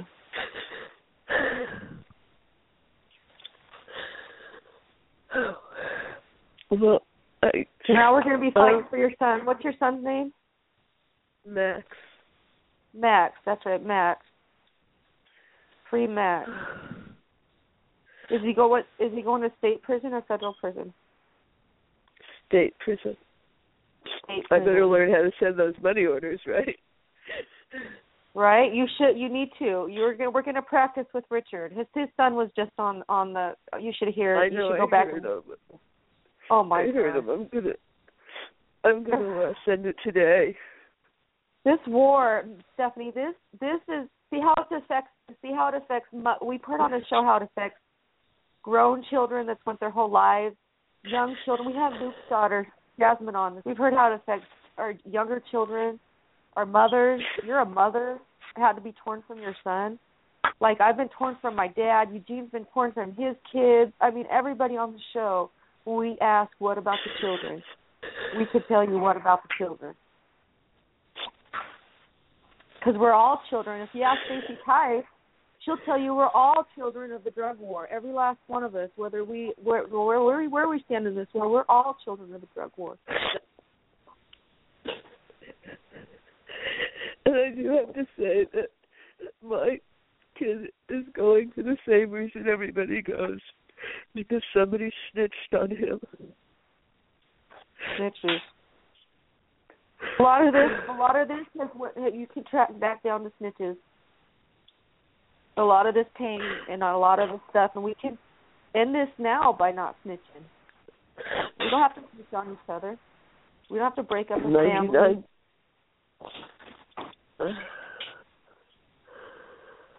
Okay, Stephanie, well, you're you're you're crying and you're sad, but you know what? I know next time there's an event out there, you're gonna be so tough and mighty. Like, you know, our our people are listening. fifteenth, April fifteenth, sixteenth, and seventeenth. I'm going to be out there with slushies at the Nas Center in, at the High Times event. Please come by and throw money at me. Yeah, if you throw money at Stephanie, she's gonna put it on prisoners' commissary money because she knows what it's like to be in prison and not have any money when you're trying to buy a pair of shoes or soap or food. Toothpaste. You can also go to her website. Her website, Freedom Grow, F freedomgrow.org. You can donate money to prisoners um, that can help. You'll all be helping uh, the people that we're talking about. You'll be helping Stephanie's son. You'll be helping, you know, um, Richard Delisi. You'll be helping Luke Scarmazzo and Ricardo Luis Montes. You'll be letting them know that that you care enough to know that they shouldn't have to work for 12 cents an hour behind bars. I want you to know that Like- my son left money for his commissary. Oh. So the money I raise won't go to him because he can only spend so much, and he put that away. Oh. Oh. Gee, is there anything you want to say to, to Stephanie? Oh, Mindi wants to talk to you, Stephanie. Um, she's on the back. She says, I want to talk to Steph. So, okay, so I'm going to pull Mindi on the phone. I don't know where you do this, but I'm going to put Mindi on the phone. Mindi, Hey, Stephanie, Hi. don't you hate to hear Stephanie cry? I I'm killing sorry, to be I honest. can't keep it together. You don't have to keep it together. Um, after I'm done, uh, there's also another listener who just called in who um, would like to say something to you, Stephanie. But um, I just want to say that Stephanie, I've gotten to work with Stephanie on the back end of of things, and um, what she does for the prisoners is um, far outreaches what most people know and every time she gets that money gets donated to Stephanie it really does go straight to the prisoners. The cost of stamps any of the cost of the extra details all of that stuff comes out of her pocket and your money really goes where you think it goes. And then she tracks it all and she shows it to you and there's never any question about it. It has been incredibly rewarding being able to see her go through this process and I can't imagine that it doesn't help you heal to a certain extent for everything that has happened to you and your family to be able to help others and so um I ju- I really appreciate you allowing me to be a part of that Stephanie um Oh, thank you. I couldn't even do it without you. I'm so overwhelmed. Oh, and yes, you yes you could, but we'll we'll get it done, and we'll figure out this state J pacing if it if it kills us, but we'll get it figured out. um, but we do have a listener, Kristen, named Mary, who was hoping that she could say something to Stephanie. All right, um, Mary. Um, good morning, Mary. Uh, this is Kristen Floor, Eugene Fischer, Mindi Griffith, and you are live uh, with Stephanie Landa. Thank you so much. Stephanie, Hi. I just want to tell you, you are already doing the courage thing now. To the tears are an emotional part of you. You got a right and a left brain, and you're standing up. You're doing what needs to be done. That's where the courage is. The tears part, that's when we give meaning to all the stuff out there. And the example that I want to give you is is a man that's walked a pretty tough road. His name is Viktor Frankl. He was a neurolog- an Austrian neurologist and psychiatrist that was a Holocaust survivor. He watched his family be tortured and killed, and what he found in there, and we all have we're all in some kind of prison camp in a way in our own minds. It's the meaning that we give the things around us. And we give it a lot of meaning, and that's where our emotional pain body comes from. And what Viktor Frankl did as he was counseling people um, in these uh, under these deplorable conditions, again watching his own family die, is he said that the only thing that really constitutes freedom is our attitude. They can take everything away. They can take our liberties, our ability to move about the uh, the cabin, your ability to physically hold your son in your arms. What no one can take away. You can give, but no one can take away is your attitude about that. You have a strength in you. That's the reason why you're still standing right now. And you chose to call up. You could be curled up in a bed and with the lights off underneath the covers, not talking. But no, that's not you. You're standing up, saying, bringing attention to something that needs attention. That is you being a Viktor Frankl in your own way. It's the attitude. So take that attitude, and what he would do is he would give away his last piece of bread to someone who was hungry.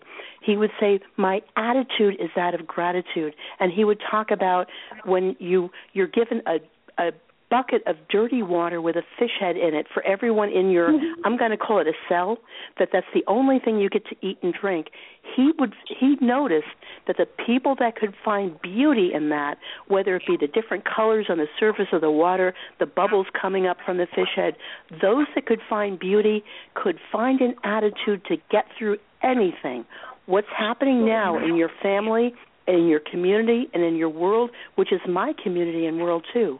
You and I are very much connected. We don't have to know each other. What's happening is that we are being asked to step up and to find a vibration in all this shit something that can mm-hmm. help elevate us and others above it because I'm telling you that there are good things out there too. We're just in the middle of the crap and we don't see it right now. So please know, the higher part of you know how courageous you are, how what you're doing is on meaning, is on purpose, and girl, that is your fuel source. That meaning. Stick to it. Keep on talking, and when the tears come, let them come. Eventually, they'll come less frequently, and you'll become more and more empowered but you're already there, and that's what I wanted to say. You glow, girl. Aw, thank you. I know. Aw. no, and I thank know you, that. And I know the attitude that my kid has is gonna. He's gonna make it through federal, through state prison, and people there are gonna get changed, just like they were changed when I was in prison. Like everything's gonna be all right. I just fucking hate it. I mean, he just didn't do a crime, and I don't think he should do the time. No, he probably shouldn't. My, but definitely, I am strong. You know, bring it on. I always tell them, bring it. Feel the way on. you feel I right now. Take a moment and reflect and go right inside your heart cavity and feel the difference in strength that you feel within yourself at this moment and how different it felt from let's say one minute ago that's what these famous tennis stars right. do they actually stand up they they reach their arm just one arm straight up and they grab it down really and they say yes it's like they're anchoring their strength they're anchoring right. it as a well that they can pull from it any moment. Because darling if you're in this fight you're going to have lots of these times and you can have a well that will support you and those around you during it. It's what you're doing right now. So anchor that in. Hold it. And it's okay. Physically reach your arm up grab down and say yes! That's pulling it down and holding it for you. You can do this. We can do this. United we stand divided not so much so be united within yourself, your higher self, and include others in that circle.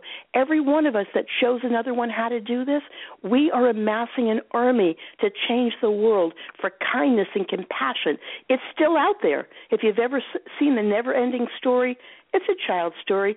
As I'm watching it play out right now. There is kindness, compassion, humility, generosity, and empathy out there.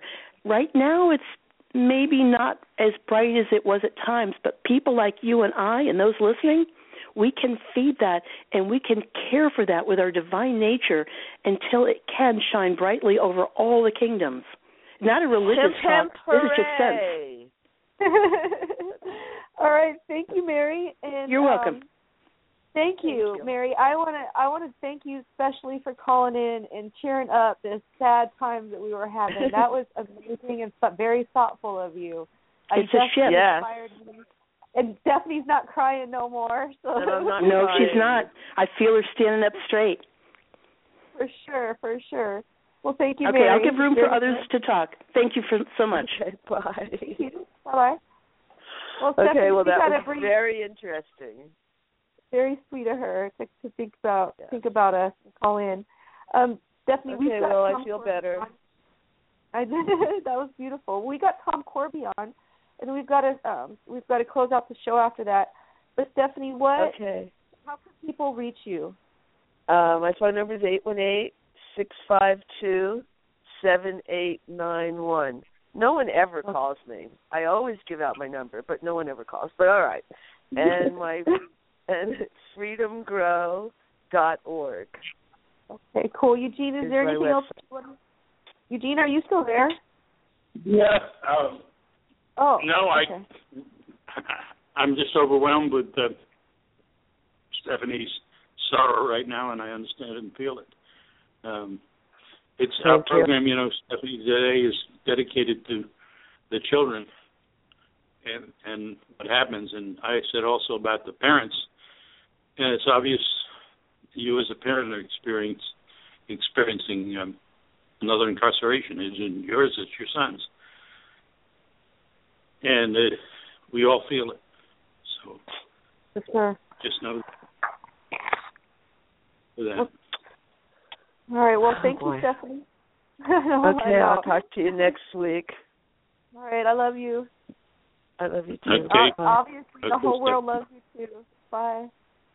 Bye, Jean. Bye-bye. Bye.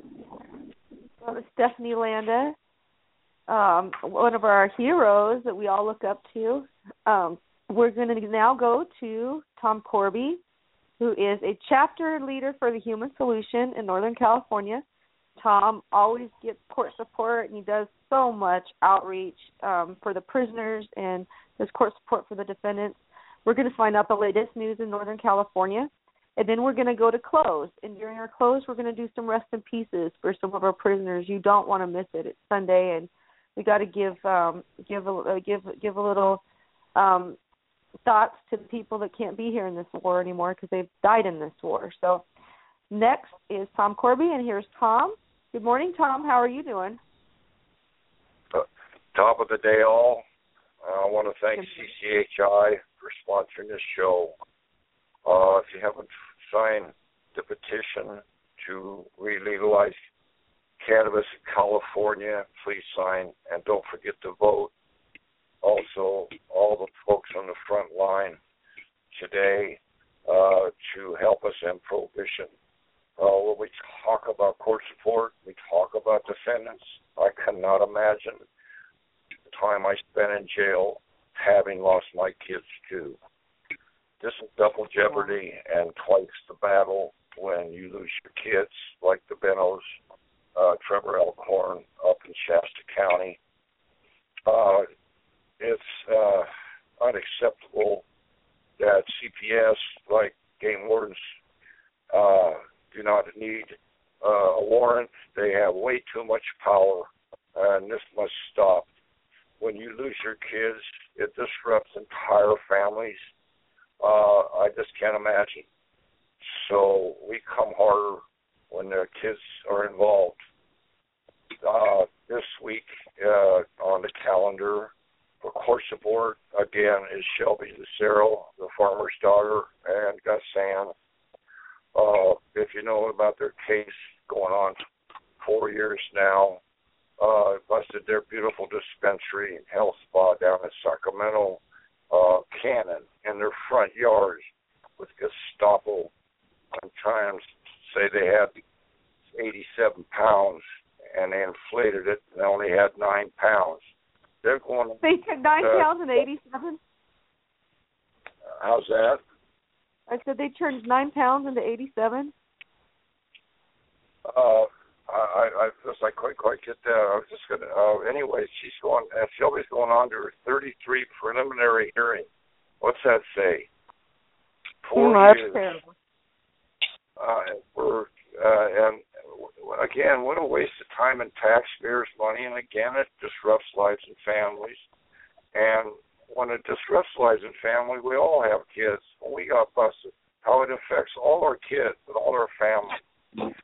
So uh, Shelby's up uh, this Friday, uh, uh, March 18th, uh, in, in, uh, at 9 a.m. That's number one, uh, that's 729th Street in Sacramento, California, Superior Court. Uh, we always point out how local 50 mile radius applies to all court support. It's always important to come to bear witness and support our defendants. Uh, so uh, I'm going to try to cut to the chase today. Uh, I do want to, to wish Stacey Theis a happy birthday tomorrow. Uh, and I think she's got the cannabis bus down there in Arizona getting ready to go. I, I'm looking forward to taking a ride, trip around the bay again on the cannabis.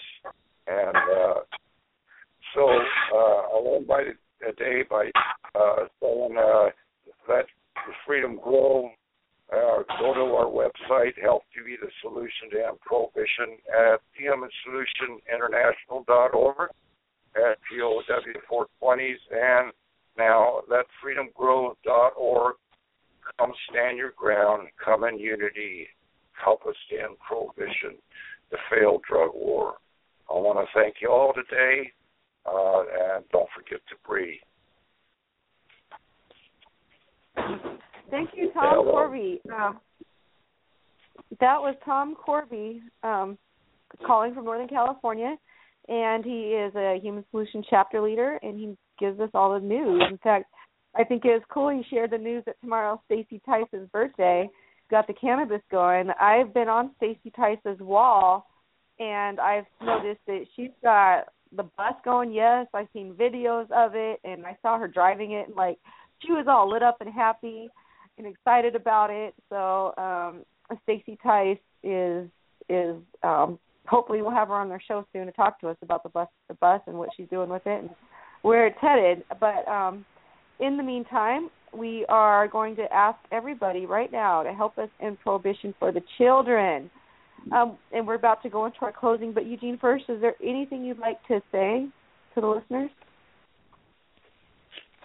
No, no. Uh, as usual, the program had its ups and downs and its emotions, and the message is clear. Christian, I'd just like to relate one last story.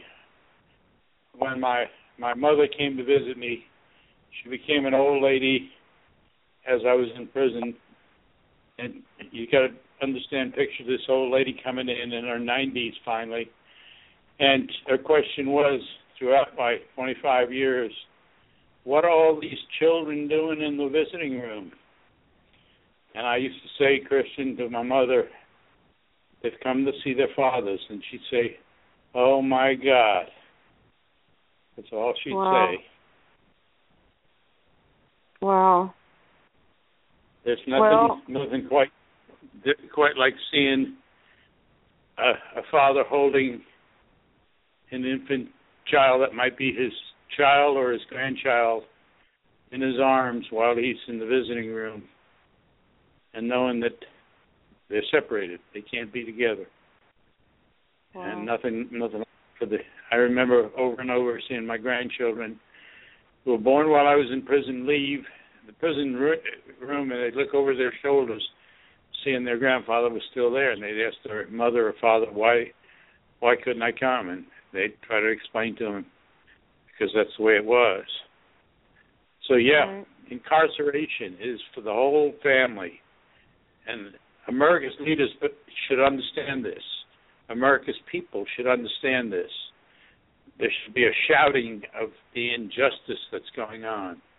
That 50% of our prisoners, the greatest prison number number of prisoners in the world, Christian, We have more people in prison than any other nation on a regular basis and on a percentage basis of population.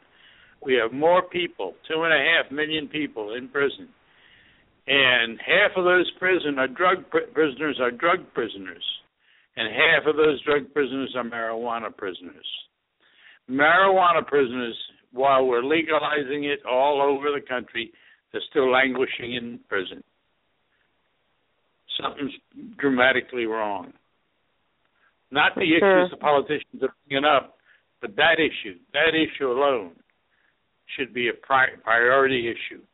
Think of all the money and resources we spend for n- for no good reason. Well, Eugene, you know, my thing is too. We talk about the parents, we talk about the children. What about the grandchildren? I mean, you know me on a personal level. You know what I go through with with my son, um, how the wars affected my son, and how the wars affected my daughter. I mean, my my dad was like their dad. Um, they their dad left him when you know to the drug war. Their their dad got addicted to drugs, and I didn't want to be with him no more. So my dad stepped in, and my dad was the best dad in the world to my kids. He was he was like Santa Claus, and to what they did to him, and take my my mom away, and we say, what about the kids? We, what about the parents? Well, what about all the generations over and over that this drug war is Yeah. ruining? You know, we don't need to see another generation be ruined by the by this war. We just want to end it now. Christian, the question that people are saying today is why is why is the population so angry in America and supporting these radical politicians? Well, the answer is maybe simple, because we're doing things like these this this drug war, which make no sense and are just a, an attack on our own people. Yeah, That's sure. why where the anger comes. from. I don't think Yeah. one child or one grandchild, Christian, of anyone who's been in, in, improperly incarcerated for long periods of time for marijuana, I don't think one one child or grandchild, or parent for that matter, can ever get past the fact that they know something's dramatically wrong. There's an anger. There's an anger that's deep seated for what the government has done and is doing. Yeah. That's the truth. With that said, we're about to say goodbye um, to the listeners. First, we want to thank CCHI 2016 for letting us be here, and we want to encourage you to listen to more, read more about what's going on in the news um, from the front lines of the prisons and with the defendants by reading the Northwest Leaf magazine, the Cannabis, uh, the Vegas Canamag, or the Oregon Leaf magazine, and you'll find you can get them online. Um, they're available online. You can flip through the pages to get to the um, to the news from the front lines, where not just the Voice of the Cannabis War, but some Human Solution members write for it. We have a whole team of people that write to get the the news out there. So check it out. Um, also help us in the war. You know, um, if you want to email us, you can email us at voices of the cannabis war dot at gmail dot com and help us in the war for help us fight for our prisoners. Also, you can help us in the war by voting not guilty if you're ever called to jury duty. Just know that if you're your judge to ju- your job to judge not only if the law has been broken, but actually judge that law. And if it's a bad law, you can refuse to convict. And also not snitching. You know, a lot of these families wouldn't be broken up if it wasn't for the snitches. And so that with that said, um, we want to thank you for listening. Help us in prohibition this Sunday, and we want to say goodbye, and we want to leave a memory thought for you guys about the about the people that have passed away, like my father, Richard Floor, who I had to take off life support while he was still. We, they call it shackled to the bed, but I call it chained to the bed. I don't know what what how you want to call it. That's how he died. He he died without his freedom uh, for a plant nonviolent crime and the drug war. We also want to say rest in peace to Gary Shepard. Uh, we've talked about Stacey Theis a few times, but Gary was Stacey's uncle, and Stacey drives that bus around because 21 years ago, the federal government raided uh, Mary Jane Jones in Gary Shepard's home. While Mary Jane Jones held her son and Gary's arms were up in the air, the federal government shot them both down. Gary died after 21 bullet, bullet gunshots hit him, and Mary Jane Jones a whole bunch of gunshots hit her too, but she survived and she just passed away a few months ago. Um, so we want to say rest in peace to both of them. We also want to say rest in peace to Jack Herer, who educated us about our plants. So I'm going to urge you to please go get the book Emperor Wears No Clothes and read it now. It will tell you all about the conspiracy. We also want to say rest in peace to Peter McWilliams, who helped me personally after my dad died through a book uh, about death and how to survive death. Um, he died for our plant as well, so check him out. And he went to prison for our plant. We also want to say rest in peace to Bill Lamorte, Lamorte who passed away on the 4th of July with Eugene while Eugene um, was friends with him. He was serving a life sentence for 20 years, and he'd been in prison for 20 years. He died of a major heart attack in the prison yard. Um, so he's a silent hero that we don't ever want to forget about. We also want to say, say rest in peace to Larry Harvey, who fought in D.C. to change laws while his whole family was facing facing uh, prosecution, and also Dee Young from Giving Adam, Curtis Cesal, whose father risked going on lockdown every week just to call into our show. Um, nobody should ever have to lose a child in the middle of this war, and that's just a whole whole other subject we didn't really get too much into. But rest in peace, Curtis Cesal, especially today. And here's two little children that we want to say rest in peace to: Spencer Coptis and Cassie Hyde. They were children who are using the plant to fight their brain tumors. Well, when their caregivers got raided, their parents didn't have access to the medicine, and their tumors grew and killed them. Rest in peace, little children. We love you. Also to Bernardo Fuma Martinez, who is just a really good friend of mine who is trying to help in the war through videos. Like he believed that the war should not just be in the United States, should be ended, but all around the whole world. So he's trying to show the world what they were doing to our prisoners in the United States by making videos about jury nullification and prisoners and stuff like that. And Elaine Salmons is a new a new one we want to say rest in peace to. She was an Onak tribe member and the government kept her medicine. The post office seized it and they kept it and they wouldn't give it back to her. Um, it was being mailed to her and in the meantime her symptoms got out of control and she ended up dying in the middle of the war. Rest in peace, Elaine. Uh, rest in peace. Just this just happened a few months ago, and also rest in peace to Oscar, who is Eugene and Georgie's friend, um, who they say he went to FCI in the sky. Please help us end prohibition because nobody else has to die for a plant. Thank you for listening to today's show. We're going to leave you with this song. It's called No More War by Kushites. And we like it. I like it. Um, so check it out. It's so bad you bring us to war. I don't know why you brought us to war. Can't figure out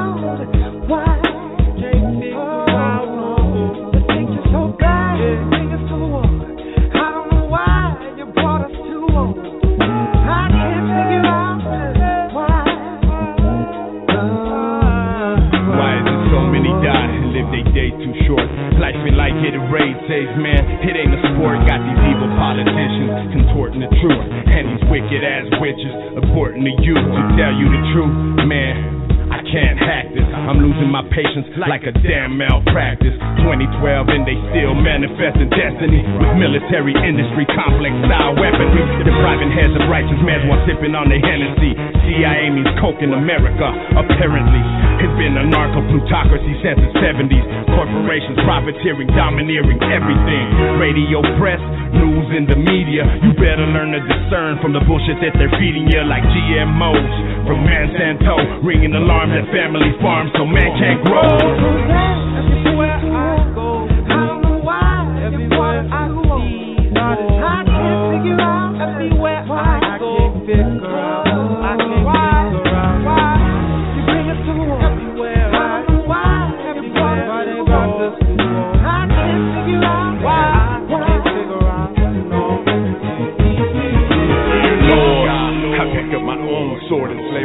Demons and drag. He went wage war upon the next man and failed to wage war upon himself. The spiritual warfare. Forgive them, Father, for they do not know. Now when I say no more, you say war. No more, war, no more. Hey yo, we've had questions, but they black answers. Time for peaceful revolution like the Black Panthers.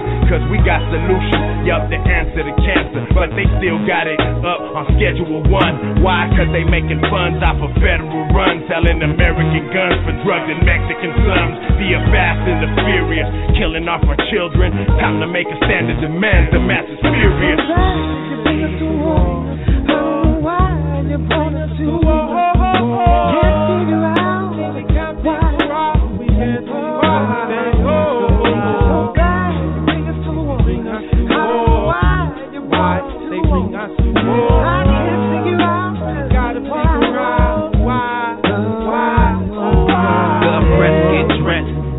for war.